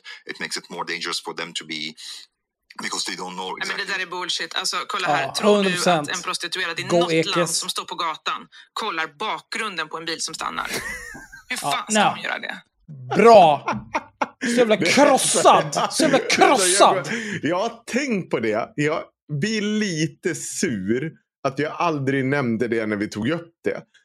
För jag har ju hört det argumentet och tänkt bara, men vänta, vadå? Alltså sexarbete sker ju liksom på hotell, på salong. Det är ju ingen jävel som gör något så här. Ja, nej, vet du vad? Nu hör jag med till, vad heter den här jävla kontrollen på när man tjänar, vad heter det, hur mycket man tjänar? Vad heter det? Mm. Ja, men man kollar upp så här vilket, så här, om du har några skulder och prickar i register och grejer. Koll. Ja, nej, men fan vet jag vad det heter, men man får det hem, ja. Och så man bara, tror ni att det är så det funkar i verkliga livet vid sexköp? Är ni sjuka i huvudet? Du kan avkriminalisera det hur mycket du vill. Det kommer fortfarande inte göra någon sån typ av UC-koll, heter det, på någon sexköpare. Och kolla upp honom i någon register här. Är du dum tidigare? Eller? Det är inte så det funkar. Är du full eller? Alltså överlag... Här står jag med min iPad på Sveavägen. Ja, nej, jag ser ju här att din UC-score är lite dålig. Alltså det här är ju bajsargumentation. Men det är också så här ja, du har säkert läst i Expressen att de är så här, okej, du försöker liksom köpa legitimitet genom att hänvisa till Expressen som har pratat med horor. Och så ska man liksom ta dem på orden. Goffa, ja, men det måste man väl... Ja, men varför då? Ja, men det är än en gång. Men det betyder... anekdoter från folk som i allra högsta grad har... måste man också kunna bena a horse in the game. Ja, nej, men då måste man bena ut det. Vet du vad? Jag tar nog hellre liksom riktiga undersökningar genomförda av folk som vet vad de håller på med. Och men det är det jag menar med att du måste ha bena ut det. Att du inte bara sitter och svamlar. Men liksom så här, när någon skriver en artikel i Expressen, tror du att de är så här intresserade av, nu ska vi visa båda sidor av det här. Jag har lagt extremt mycket tid på att se till så att vi belyser alla sidor av den här, och det finns de som tycker det här och det finns de som tycker det här, och i vissa länder är det så här och i andra länder är det så här, och här i Sverige är det så här och här ska det bara... Nej, de har ju pratat med en person först som är typ så här, nej jag tycker att det här är skit, fy fan vad dåligt. Jaha, känner du till andra som tycker samma sak? Ja, vi är jättemånga. Och sen kommer det 4 pers till som är hennes kompisar och bara, vi tycker också att det är skit, för fan vad dåligt. Ja, go fuck yourself. Skaffa ett riktigt jobb. Vet du, jag tänker faktiskt jag tänker unna mig nu när vi har firat 5-årsjubileum med den här podden. Vi spelar in det här den 17 april som är 5 år och 4 dagar efter att vi publicerade det första avsnittet av podden. Jag tänker passa på att unna mig och säga så här att om du försörjer dig vid medelst prostitution i Sverige, ett av världens rikaste länder. Du är född och uppvuxen i Sverige, ett av världens rikaste länder. Det du behöver göra, det är att ta dig samman och skaffa ett riktigt jobb. Fuck you! Jag tänker inte kompromissa med rättssäkerheten i det samhälle jag lever i för att du ska få leva i din jävla drömvärld, din dumma jävla apa. Och detsamma gäller alla torskjävlar som lyssnar på det här. Ni kan fan knulla er själva. Ni borde skjutas allihopa. Vilka jävla idioter alltså. Kör vi på. So, but these sex workers are lying, you mean? Or... Nej, men alltså det där är en sån här vandringssägen som har gått ända sedan sexköpslagen kom till. Därför att när sexköpslagen kom, mind you, den var så otroligt banbrytande. För vi var det första landet i världen som hade en sån. Så att prostitutionslobbyn bestämde sig för att de var tvungna att motarbeta det här för att den inte skulle sprida sig. Nu har den ju spritt sig. Alltså nu har ju Norge har samma lag, Frankrike har samma lag, Island har samma lag och så vidare. Så att det här kommer ju nu över hela världen. Men då tänkte de, hur ska vi motarbeta sexköpslagen? Och det intressanta är liksom att man alltid använder olika argument hela tiden. Dels så sa man liksom att, åh nej, nu kommer prostitutionen försvinna från gatorna. Nu går den in i lägenheterna. Det är jättedåligt. Medan man i andra länder har sagt att det är mycket bättre när man, till exempel i Frankrike, när man förbjöd bordeller, då sa de nej. Samma lobby sa, nej, nu kommer prostitutionen ut på gatorna. Där är det farligt och så vidare. Man kan ju för det första fråga sig, varför ska ens någonting finnas som är uppenbarligen så pass farligt? Det är första grejen. Den andra grejen är så här, tittar du på prostitutionens verklighet så ser du att ingenstans, inte när du står i Red Light District i Amsterdam, inte när du står på gatan i Rumänien, någonstans har kvinnan en möjlighet att bedöma en bakgrund på den som stannar. Så är det inte. Utan det här är någonting som man har hittat på, man har sagt så här, men det har blivit farligare nu för att det formulerar motståndet mot sexköpslagen som om att det kom från omsorg om kvinnorna och inte om männens rätt att köpa. Tittar du på de statliga utredningar som har gjorts om sexköpslagen så finns det inte bevisat eller dokumenterat att det skulle ha blivit farligare. Om den svenska lagstiftningen då, som benämns som neoabolitionistiskt om jag förstår det rätt, där du förbjuder sexköp men att sälja sex är tillåtet. Sen början av 90-talet fram till idag så finns det bara en incident där en sexarbetare har blivit dödad eller mördad och det var av en ex-partner. Precis. När den skulle besöka sin son eller någonting sånt. Så vi kan väl säga att ingen sexarbetare har mördats i Sverige sedan slutet på 80-tal, början av 90-tal. Inte som det vi känner till i alla fall. Och sen är det möjligt att det har hänt och vi känner inte till. Men vad vi vet så har inte det hänt. Fair enough. Och det är skitbra. Men både du och jag är väl överens om att försäljning av sex fortfarande har skett? Ja, det är klart. Och det beror ju helt på polisens arbete och hur aktiv man är. Alltså där man har... resurser och inriktning på det så ser man ju effekt direkt. Men sen finns det ju städer där polisen inte alls arbetar med det här. Men vad är det som då gör att sexarbetare i Sverige inte dör fast en sexarbete finns? Så det argumentet går inte ihop för mig. Prostitution skulle jag säga. Och, du måste också tänka på att prostitutionsöverlevare tycker att ordet sexarbete är extremt offensivt och förolämpande. Det finns människor som säljer sex som tycker motsatsen att det är väldigt offensivt. Att det kallas för... De har haft en med på i sin podd. Ja, hon hade Emma som satt och pratade om hur hon kände någon som kunde hjälpa henne att tvätta pengarna. Emma var en annan. Hon hette väl också Emma? Fuck it, vem fan bryr sig? De hade med någon typ av sexarbetare som pratade om att jag känner någon som hjälper mig att tvätta alla de här pengarna jag tjänar på prostitution. Det är toppen. Mycket bra. Dumb fucks. Problemet med det här, det är nu har det liksom gått så långt att de sitter och försöker rättfärdiga att man ska få köpa sex med att du har inte dött en sexarbetare i Sverige på över 30 år. Det är inte ett bra argument för att sexarbete ska legaliseras. Det är allt jag har att säga om det. Hur menar du att... Ingen har dött av det här på 30 år. Så därför så är det någonting som vi borde göra. Det är inte ett bra argument. Det är dåligt. Det är dåligt. Nej. Ja, men då. Vi hade en svensk sexarbetare som gäst här. Det är klart ni hade. Ja, men det är såklart. När du ser verklighet så... Alltså, Kajsa, på mycket du ser på min sida, jag jobbar som polis. Vill du se en verklighet? Bjud in en hora som kan berätta om hur fantastiskt det är att tjäna så otroligt mycket pengar och blåsa staten och begå bedrägerier och så här. Snälla, Spola tillbaka också så vi får höra den här dumma jävla fittan som sitter och pratar om att han har jobbat som polis. För det där vill jag verkligen höra. Alltså, vilken dum att bli kallad för prostituerad. Vi hade en svensk sexarbetare som gäst här. Det är klart ni hade. Ja, men det är såklart. När du säger verklighet så... Alltså, Kajsa, jag, på mycket av du säger så jag på din sida. Jag jobbar som polistiger, för jag har virat överens. Jag tycker att det är hemskt att det finns. Jag är inte för det. Jag tycker att lagstiftningen är bra. Sen har vi andra som tycker en annan åsikt. Mm. Och jag har väl fått utbilda mig och försöka ha ett samtal om det. Men... Va? Jag tycker ändå att, så här, att prata med dig nu, det är lite som att prata om droger typ. Och så sitter någon och säger så här, min pappa dog av heroin och därför, hur vågar ni sitta här och prata om vi ska legalisera droger? Så man kan ha en principiell diskussion utan att det blir för moraliserande. Och du har ju liksom så här att så här, hur vågar ni ens ta upp den här frågan för att den är så hemskt? Och jag är på din sida, det här är hemskt. Ingen här är för trafficking och att man dör och sådär. Men att princip... man dör? Nej. Hur menar det? Nej, men... Det är att man dör alltså. Nej, men så det är precis det här jag menar.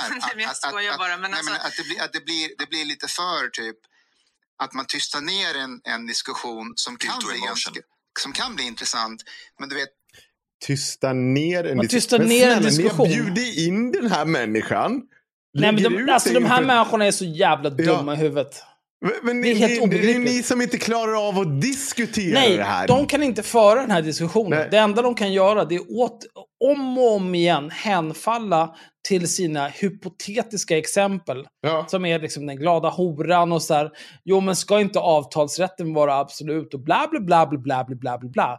Oavsett om Kajsa Ekis Ekman drar siffror, statistik och exempel och så vidare ut ur arslet, så vinner hon 100% på att hon pratar om hur verkligheten ser ut. Medan de här dumma jävla horungarna pratar om hur det skulle kunna se ut. Och hur det skulle kunna vara i en perfekt värld där allting bara är hypotetiska exempel. Så här, vi pratar, men vad tycker du om det här? Jag tycker ingenting, men för vem bryr sig? Ingenting är på riktigt. Och så här, sitter och pratar om så här, jag som polis, go fuck yourself, han borde få sparken. Ja, men vänta. Han ska ut kommer ju inte försvinna för att du läxar upp oss alla om att vi inte ska, hur vågar ni ens tänka de här termerna när så. Men det har jag ju inte sagt. Jo, men kan du också pausa här? Nej, pausa nu genast innan jag blir rasande. Det här också, att han säger att du sitter och läxar upp oss. Det är så jävla drygt. Ja, för de sitter... Då lyssna klart, för du kommer få säga det här. Du behöver inte oroa dig. Det är så jävla drygt. Vem fan säger så? Du bjuder in en gäst och så här... Nu ska jag berätta för dig, Axel. Har du inte hört din röst på 10 sekunder? Kan du lugna ner i 2 sekunder? Det kommer. Jag pratar inte för att jag vill höra min egen röst. Jag pratar för att jag alldeles var tysta. Du alienerar de som inte är på din sida. Ja, så här, får man antipati. Jag har arbetat med den här frågan i 15 års tid. Ja, alltså, jag har träffat extremt många människor i prostitution. Många av dem lever inte ens längre. Så att liksom, det är väl klart att jag tycker att det här är någonting som är mer än en princip. Jag ser ju den här verkligheten. Go. Sen håller jag inte med om att jag skulle prata... ungefär som att min pappa dog i drogmissbruk. Jag har inte pratat på ett personligt plan. Alltså det handlar ju om många studier också som visar på att det här är extremt skadligt. Och jag kan bli illa till mods när man inte på något sätt visar intresse för det eller säger så här, nej men det är klart att ingen tycker det är bra med att folk dör och så vidare. Nej men okej, det kan man ju säga, men om det inte är det som man engagerar sig eller ens verkar beröras av, utan det viktiga tycks vara någon abstrakt princip, någon abstrakt prostituerad, så undrar jag så här, vad ligger bakom? Vad ligger bakom? Alltså, varför är det så att så många män tycks ha svårt att förstå oss kvinnor och våran situation?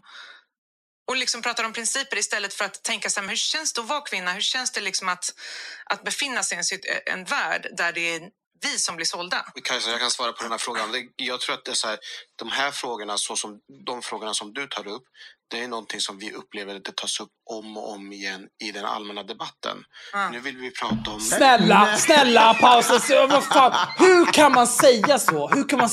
Det var det drygaste jag var med om. Det här var på riktigt. Alltså, det där var ett extremt bra brandtal av Kajsa Ekis Ekman. För att så här, försöka få de här pantade aporna att fatta vad det här handlar om. Att, så här, det handlar inte bara om att... Så här, avtalsrätten och så vidare, utan att som kvinna kan jag, jag parafraserar Kajsa här nu, eftersom jag inte är kvinna, men som kvinna liksom så här, att känna den här totala likgiltigheten från den här typen av män som måste prata om liksom principen i att man måste få avtala om vad som helst, principen i att man måste få köpa sex.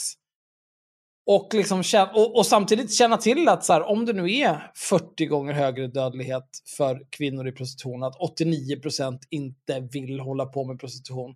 Man känner till hur det fungerar att olika typer av ligor kidnappar, inte kvinnor utan barn, flyttar dem över landsgränser, hotar, misshandlar och våldtar dem och tvingar dem i prostitution.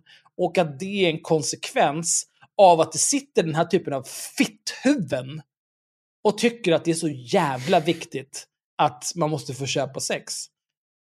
Nej, men det är jag vet inte vad jag ska säga. Jag vill att de här människorna ska dö. Jag tänkte, för det var det också jag lät lite dran. För att det här var ju också så här, när hon säger det här så var det någonting som satt ord på varför jag liksom inte så hade... Så här, jag kunde inte bara längre... Eller när ett politiskt medvetande gick över till så att när jag började skämmas över att jag varit på en strippklubb. Det var liksom det här, hon sätter ju ord på det på ett väldigt bra sätt. Så sen har det ju gått i olika steg. Men när hon säger så här, det blir väldigt svårt och sitta där och liksom försöka rationalisera sitt egna beteende eller på något sånt där. Men det är också gör det väldigt svårt att säga så här, vad ska jag dra gränsen utan att känna sig lite som en hycklare. Det gör... Jag har inga problem med de sätt jag framstår som en hycklare eller en pajas i relation till vad som sägs och kom fram till i det här avsnittet har jag inga som helst problem med. Jag äger det. Ja. För att det här är liksom... Det är framförallt för att det är, liksom, det är så jävla enkelt att göra en sån sak när man står bredvid giganter som de här jävla aporna i sista måltiden. För att jag har aldrig varit med om folk som är så jävla dumma i huvudet och säger så korkade saker. Nej. Och begraver sig själva på det här viset. Men det här är så dåligt. Alltså jag fattar inte hur man kan vara så dum. Men, och också att de har börjat prata om hennes ton. Att hon alienerar folk. Nej, hon alienerar era lyssnare. Nej, absolut inte. Men det där är för att de är fragila. Tänk att de sitter liksom... Men hon var ju en så bra marxist. Hon var ju så duktig marxist. De sitter ju 3-4 snubbar och har tänkt så här, nu ska vi ha med Kajsa Ekis Ekman. Det kommer bli bra tv. Och så kommer hon dit och bara knullar sönder dem. Knullar sönder dem i allt de säger. Vad de än säger så här, nej men vet du vad? Jag kör upp min underarm med din röv och bara fistar dig. Och sen nu är det tyst.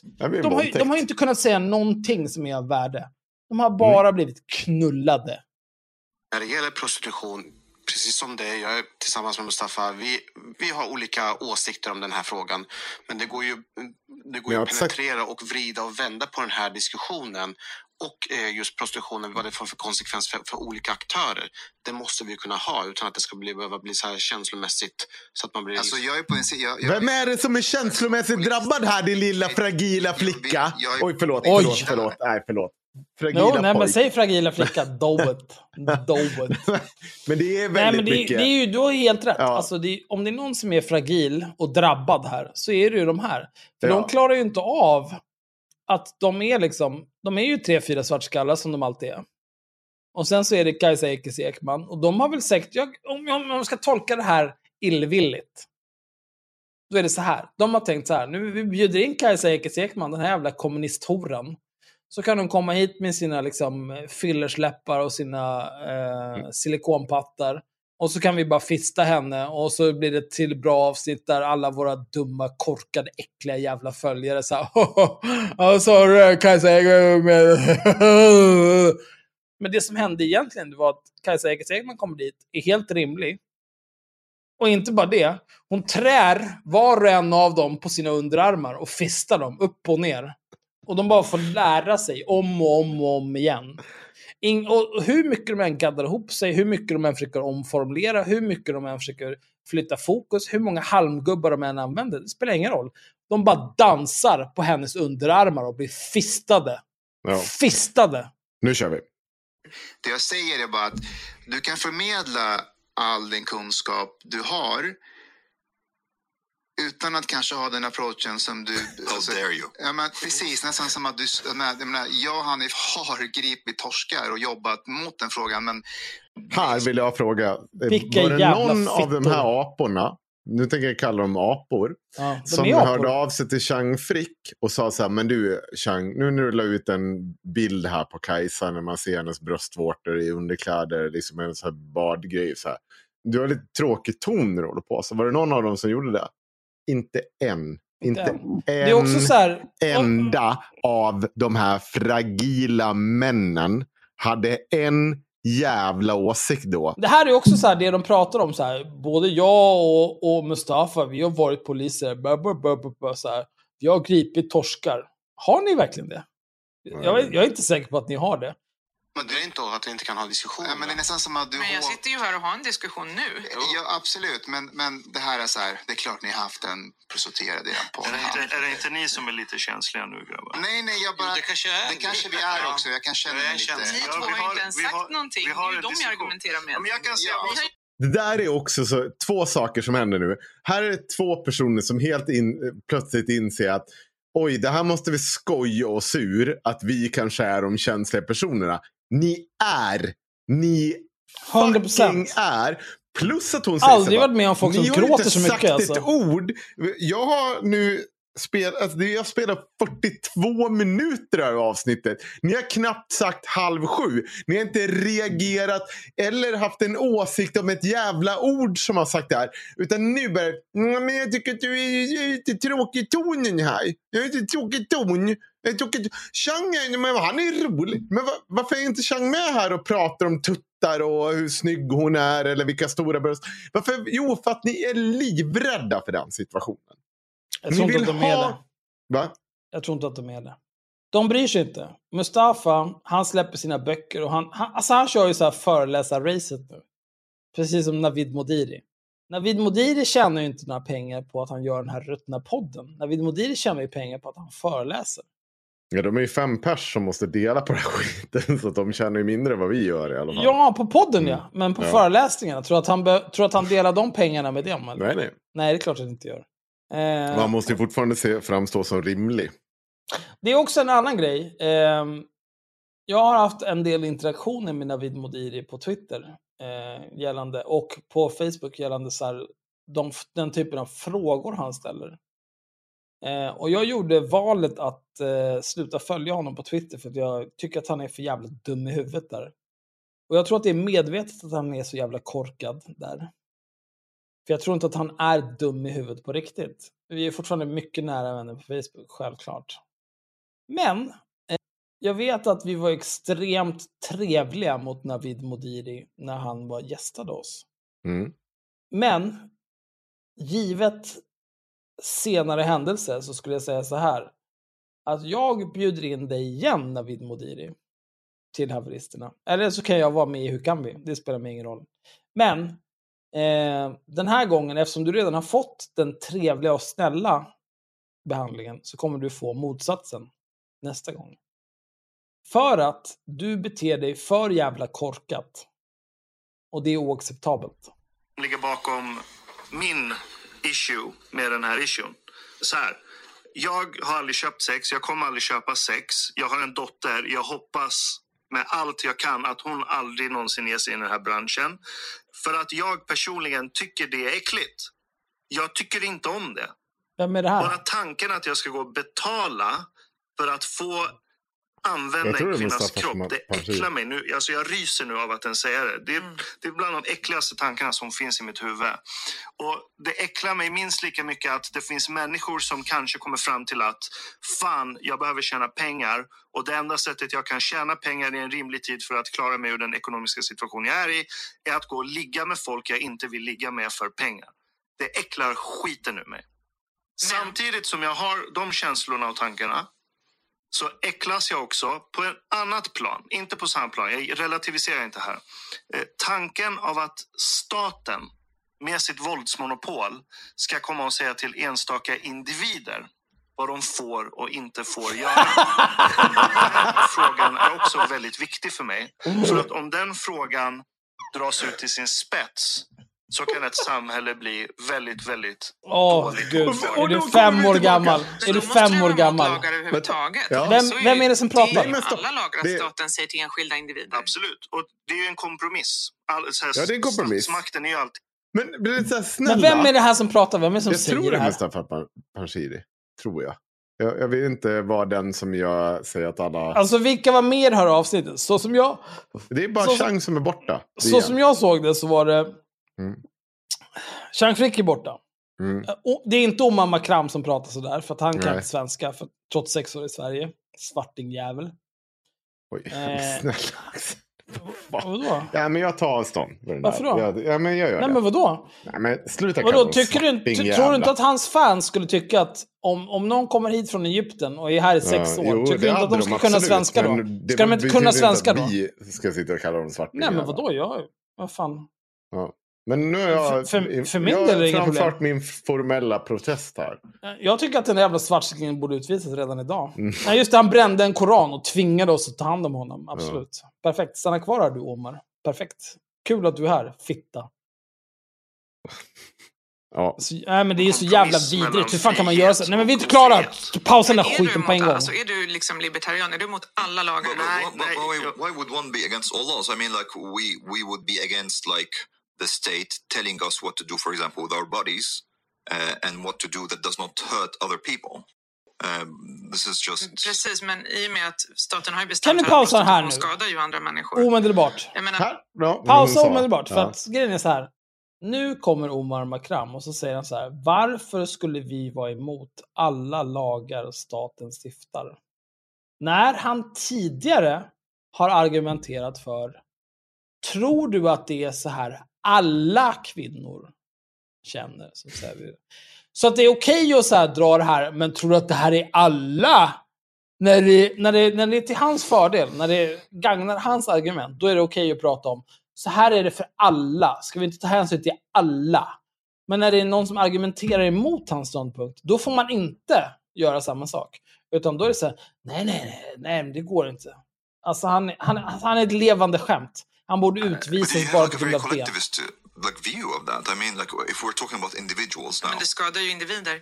Alltså, jag menar, om du tänker på det så är ju prostitution en form av, som jag ser på det, en form av ofrivilligt sex från den ena parten per definition. Om vi nu pratar om principer, just därför att du har pengar.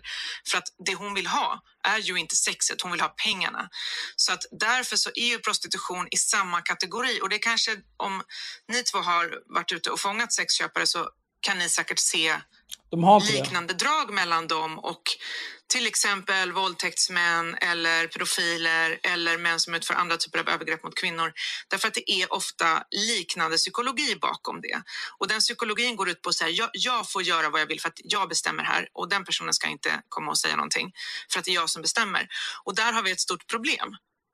Liksom, och det funkar inte att bara liksom legalisera en typ av övergrepp och sen så de andra ska vara olagliga, för du har ju kvar problemet. Och problemet är ju så den här personen som köper sex ser ju inte på sexualitet som någonting ömsesidigt, utan som någonting som bara han ska få ut något av. Okej, 2 saker. Om alla som säljer sex, om exakt alla 100%, hur vi än hade kunnat mäta det, hade sagt att det är så. Att det här är som en våldtäkt mot mig, jag hatar det här, jag vill inte göra det egentligen. Om exakt alla i hela världen, eller i Sverige om vi behåller oss i Sverige, hade haft den hållningen, då hade det varit så här: okej, det här är helt fucking obvious. Nej. Klart det ska. Men grejen är att det kommer liksom inte hända, därför att alltså, jag har ju känt många människor i prostitution, både under tiden de har varit i prostitution och efter. Och det är faktiskt lite samma sak som när du befinner dig till exempel i ett misshandelsförhållande eller i någonting som är dåligt för dig och sen kommer du ut ur det. Mm. Därför att ingen människa, jag tror att människan är så, man orkar inte göra någonting dag ut och dag in samtidigt som du går runt och säger att det här är fruktansvärt. Så du måste ju övertala dig själv någonting. Alltså, och sen när du kommer ut, då kan du börja så hantera och bearbeta det du har varit med om. Men när du är där i så kommer du alltid använda argument för att säga nej, men det här är lugnt, jag klarade det, jag är jättestark. Och liksom, jag kan berätta om en tjej som jag kände till exempel. Jag träffade henne i Barcelona ungefär 2005. Hon var den här tjejen som ni pratar om, så här väldigt, ja, hon hade rätt mycket pengar, jättefin bil, såg väldigt bra ut, tog massor av betalt för samlag. Hon hade två olika sidor, en med rakt hår och en med lockigt hår, och den ena, kommer inte ihåg vilken, tog mer betalt än den andra av någon anledning. Och hon var så här, hon var liksom stenhård i sitt psyke. Sen hände det att hon blev tillsammans faktiskt med en köpare och lämnade prostitutionen. Han var från Frankrike, de flyttade till Frankrike och jag var där på Rivieran och hälsade på dem. Han hade värsta båten, vi åkte ut med lyxjakten och bara det helvete hon hade. Hon var så otroligt orolig att det här skulle komma ut, att hon hade varit i prostitution framför hans vänner. Så hon sa till mig, du får absolut inte använda det där namnet som jag använde då, du måste använda det här namnet, prata aldrig om hur vi lärde känna varandra. Så fort han blev arg på henne så glömde han aldrig bort att påminna henne om att hon hade varit i prostitution. Hon kunde komma tillbaka dit om det inte passade att göra som han ville och så vidare. Alltså det var skitjobbigt för henne. Och liksom, jag tror att när man pratar om principer så tänker man inte alltid på människan. Man tänker inte alltid på att så här, vi lever i ett samhälle där... Visst, du kan vara för prostitution, men sen skulle du kunna komma till dina föräldrar och ta med dig din nya tjej och säga, vad jobbar du med? Ja, jag är sexarbetare. Hur många skulle kunna göra det? Och hur är det för de här tjejerna sen när de lever i livet och de har ett gap på liksom 10 år de inte kan skriva på sitt CV? Och det säger något många grejer, och det försvinner inte för att man legaliserar prostitutionen, tvärtom. Alltså så är det ju i alla länder, så är det ju i Tyskland fortfarande också. Vilket, om jag inte missminner mig, även tas upp i det avsnittet de har med en sexarbetare, att de påtalar just det här att det försvinner liksom flera år i de här människornas liv, de kan inte liksom redovisa det oavsett och så vidare. Mm. Men så här, ja, men vet du vad, jag tänker så här, det är ungefär 30 minuter kvar nu den här inspelningen. Jag tänker att det ska får man gå in och lyssna på dem om man är så intresserad av. De har säkert mer bakom sin Patreon också. Ja, de har ytterligare jättemycket säkert. Och då är säkert Kajsa helt. Jag kan tänka mig att de här människorna är så jävla pantade. Ja. Att de har liksom blivit fistade av Kajsa Ekis Ekman i en timme. Mm. Och sen så finns det säkert en timme till bakom Patreon där de blir fistade ännu mer. Nej, jag tror att då pratar de om transpersoner, så då tror jag att de kommer ha jätteroligt åt transpersoner. Ja, det är ungefär vad jag tror. Transpersoner som är så lustiga. Ja, då kommer de ha jättekul. Ej öron, hava det. Ja, men vad fan, det är ju det de håller på med, de här dumma orden. Ja. Så att det där tror jag, då kommer de nog bli kompisar igen. Och jag tror att tyvärr är Kajsa en sån person som att när du smeker med hårs, då blir det plötsligt, då går det fort framåt, tyvärr. Är det så? Det tror jag. Gud vad deppigt. Mm. Jag hoppas att hon är lika hård och besynnerlig som hon har varit hittills. Jag kommer ihåg. Hon var topp 10 i det vi har lyssnat på hittills. Hon var verkligen superbra i att ta sönder de här dumma jävla idioterna. Jag kommer ihåg när hon var med bland de första poddarna jag hörde faktiskt, det var när faktiskt Politism och Erik Rosén släpade in henne. Ja, den gamla kuken. Ja. Men det var ju också så här konstigt, för då han var bland de första personerna som kritiserade hennes tagning på. Vet du vad, Erik Rosén är inte rätt person att gläfsa med Kajsa Ekis Ekman. Ja, nej, men han gjorde det bra då, kommer jag ihåg. Väldigt bra, för att hon höll på att lämna studion. Hon var så jävla arg för att han sa emot henne. Jag tror inte hon var hårdare än så. Nej, han var verkligen så här bara, ja fast har du tänkt på det här? Men problemet var att när han sa, har du tänkt på det här? Då var det inte, har du tänkt på den här principiella diskussionen som inte har någonting med någonting att göra? Utan det var absolut så här bara, har du tänkt på att det här exemplet drar röven en person i hela världen? Är det verkligen giltigt för att diskutera huruvida du kan vara transsexuell eller inte? Och hon bara, faktiskt, nu går jag. Oj. Nej, men hon gjorde aldrig det. Men jag vet att han sa till mig efteråt att hon var så här, att det hade blivit så jävla dålig stämning i studion. Så att så hon dålig skulle tv om någon bara går. Ja, det var inte bra. Eller extremt bra tv. Och han har ju väl aldrig haft med henne i någonting sedan dess. Så att jag tror inte de är jättebra kompisar. Nej, men det var väldigt tidigt i alla fall. Han var ute och kritiserade henne för hennes hållning. Ja, men det är bra att han gör nytta för sina 40 lax han fick. Ja. Men annars då, det här var ju faktiskt ganska bra tror jag. Tycker du det? Ja, förutom att Sanna gick och las efter en timme. Hon är lite fragil. Ja, hon är lite fragil. Så här, för de har ju som undrar. Det är inte så att vi förnekar Sanna att vara med och leka. Men det är så här, Sanna var ute igår med en av sina kollegor. Hennes kollega är 20 år gammal. Och Sanna börjar... Ni kan ju tänka liksom, takten man dricker alkohol i om man går ut med någon som är 20 år. Sanna var dessutom uppe 8 i morse för att ta itu med olika barn och så vidare. Antar jag. Planning for your next trip? Elevate your travel style with Quince. Quince has all the jet-setting essentials you'll want for your next getaway. Like European linen, premium luggage options, buttery soft Italian leather bags, and so much more. And it's all priced at 50 to 80% less than similar brands. Plus, Quince only works with factories that use safe and ethical manufacturing practices. Pack your bags with high-quality essentials you'll be wearing for vacations to come with Quince. Go to quince.com/pack for free shipping and 365-day returns. Planning for your next trip? Elevate your travel style with Quince. Quince has all the jet-setting essentials you'll want for your next getaway, like European linen, premium luggage options, buttery soft Italian leather bags, and so much more. And is all priced at 50 to 80% less than similar brands. Plus, Quince only works with factories that use safe and ethical manufacturing practices. Pack your bags with high-quality essentials you'll be wearing for vacations to come with Quince. Go to quince.com/pack for free shipping and 365-day returns. Want flexibility? Take yoga. Want flexibility with your health insurance? Check out United Healthcare Insurance Plans. Underwritten by Golden Rule Insurance Company, they offer flexible, budget-friendly medical, dental, and vision coverage that may be right for you. More at UH1.com. Så ni kan ju räkna ut själva hur hon mådde 12 timmar efter att hon vaknade när vi började spela in. Sådär. Och det är därför som Sanna inte var med oss hela vägen ikväll. Så kan det vara. Ja, så kan det vara. Det är en mycket bättre ursäkt än ni kan aldrig ana vad som hände mig idag. Jag gick hemifrån och sen så sprängdes världen och det är därför jag är en halvtimme försenad för att spela in. Och så vidare, och så vidare. Och kommer ni ihåg den här grejen jag skulle göra när jag skulle göra en granskning av Joakim Lemotts följare? Kommer ni ihåg det? Grattis till vår 5-årsdag, Axel. Fattar du att vi har jobbat ihop i 5 år? Dra åt helvete. Vi har jobbat ihop i över 10 år sedan vi startade IRM. Jag fattar inte varför du håller på det här viset. Så jävla efterbliven. Det är så jävla konstigt. Nej, men det är fortfarande så jävla sjukt.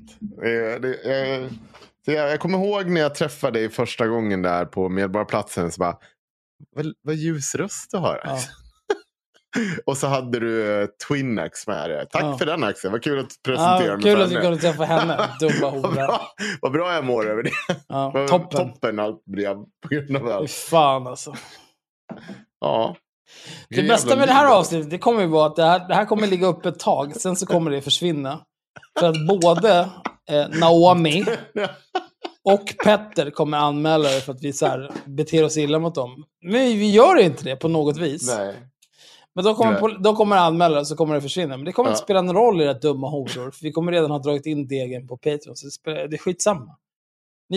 Ni kan höra över och grina till Patreon också. Vet ni hur bra kontakt jag har med Patreon-support när det kommer till abuse?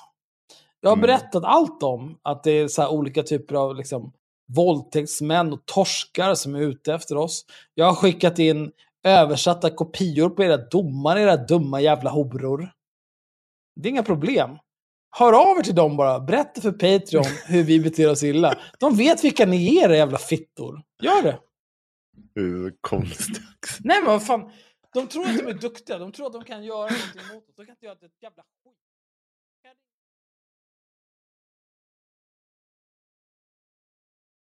Då blir de hemlösa helt plötsligt. Det är kanske någonting att fundera över. Horungar. Karen, ta lugna ner dig nu. Men i alla fall, 5 år Axel. Vad kul det har varit. Ja, vad kul vi har haft. Har du haft det roligt? Mm, hur många avsnitt har vi hunnit med? Vi är inne på 140 någonting. Det här är 145. 145, det är helt sjukt. Hur många, ja. Det är 5 till, sen är det dags för en ny logga från Kristoffer Svanströmer. Den är redan betalad och klar, det är inga konstigheter. Nej, det är så mycket. Det är så jävla sjukt. Nej, det funkar bra ändå i slutändan. Jag är nöjd med livet. Det ska bli så kul att komma ner till Malmö. Jag har sett att snart börjar de biljetterna ta slut också. Om ni vill komma och se oss live i Malmö. Verkligen. Ja, de gör det. Ja, faktiskt. Det är inte jättemånga kvar sittplatser nu, eller? Ja, det är ganska många biljetter kvar. Nej. Det är 111 biljetter av 200 sålda. Så det är ganska många biljetter kvar. Ja, men det är inte långt kvar. Nu är det en månad. Nej, det är så olika där. Ja, nej, men ni kan ju absolut passa på ner och köpa biljetter till Haveristerna live i Malmö den 21 maj 2021. Då kan vi ha exakt så här kul ska vi ha. Då ska vi sitta och ha medhörning på någonting. Vad ska vi lyssna på då? Jag vet inte, något dumt. Ja, det ska vara riktigt dumt. Jag vill lyssna på någonting som någon person vi aldrig har tagit upp förut. Det vore nice. Alltså inte typ så här Ernst Robot och de där horungarna. Men det måste ju vara någon som är riktigt dum och riktigt rolig att lyssna på. Och som betyder någonting för någon. Ja, okej. Ja, nej, vi får leta upp någon. Det är inte med det. Men nu måste vi lägga på. Nu får det vara bra. Ja, nu har vi fan 3 timmar. Det räcker det. Ja, bra. Puss och kram, tack och hej. Ät skit. Och om du lyssnar på det här och du tycker att fan, prostitution, det borde vara lagligt. Då, min rekommendation till dig. Köp rep redan idag. Bra. Puss och kram. Hej. Hej. Friden.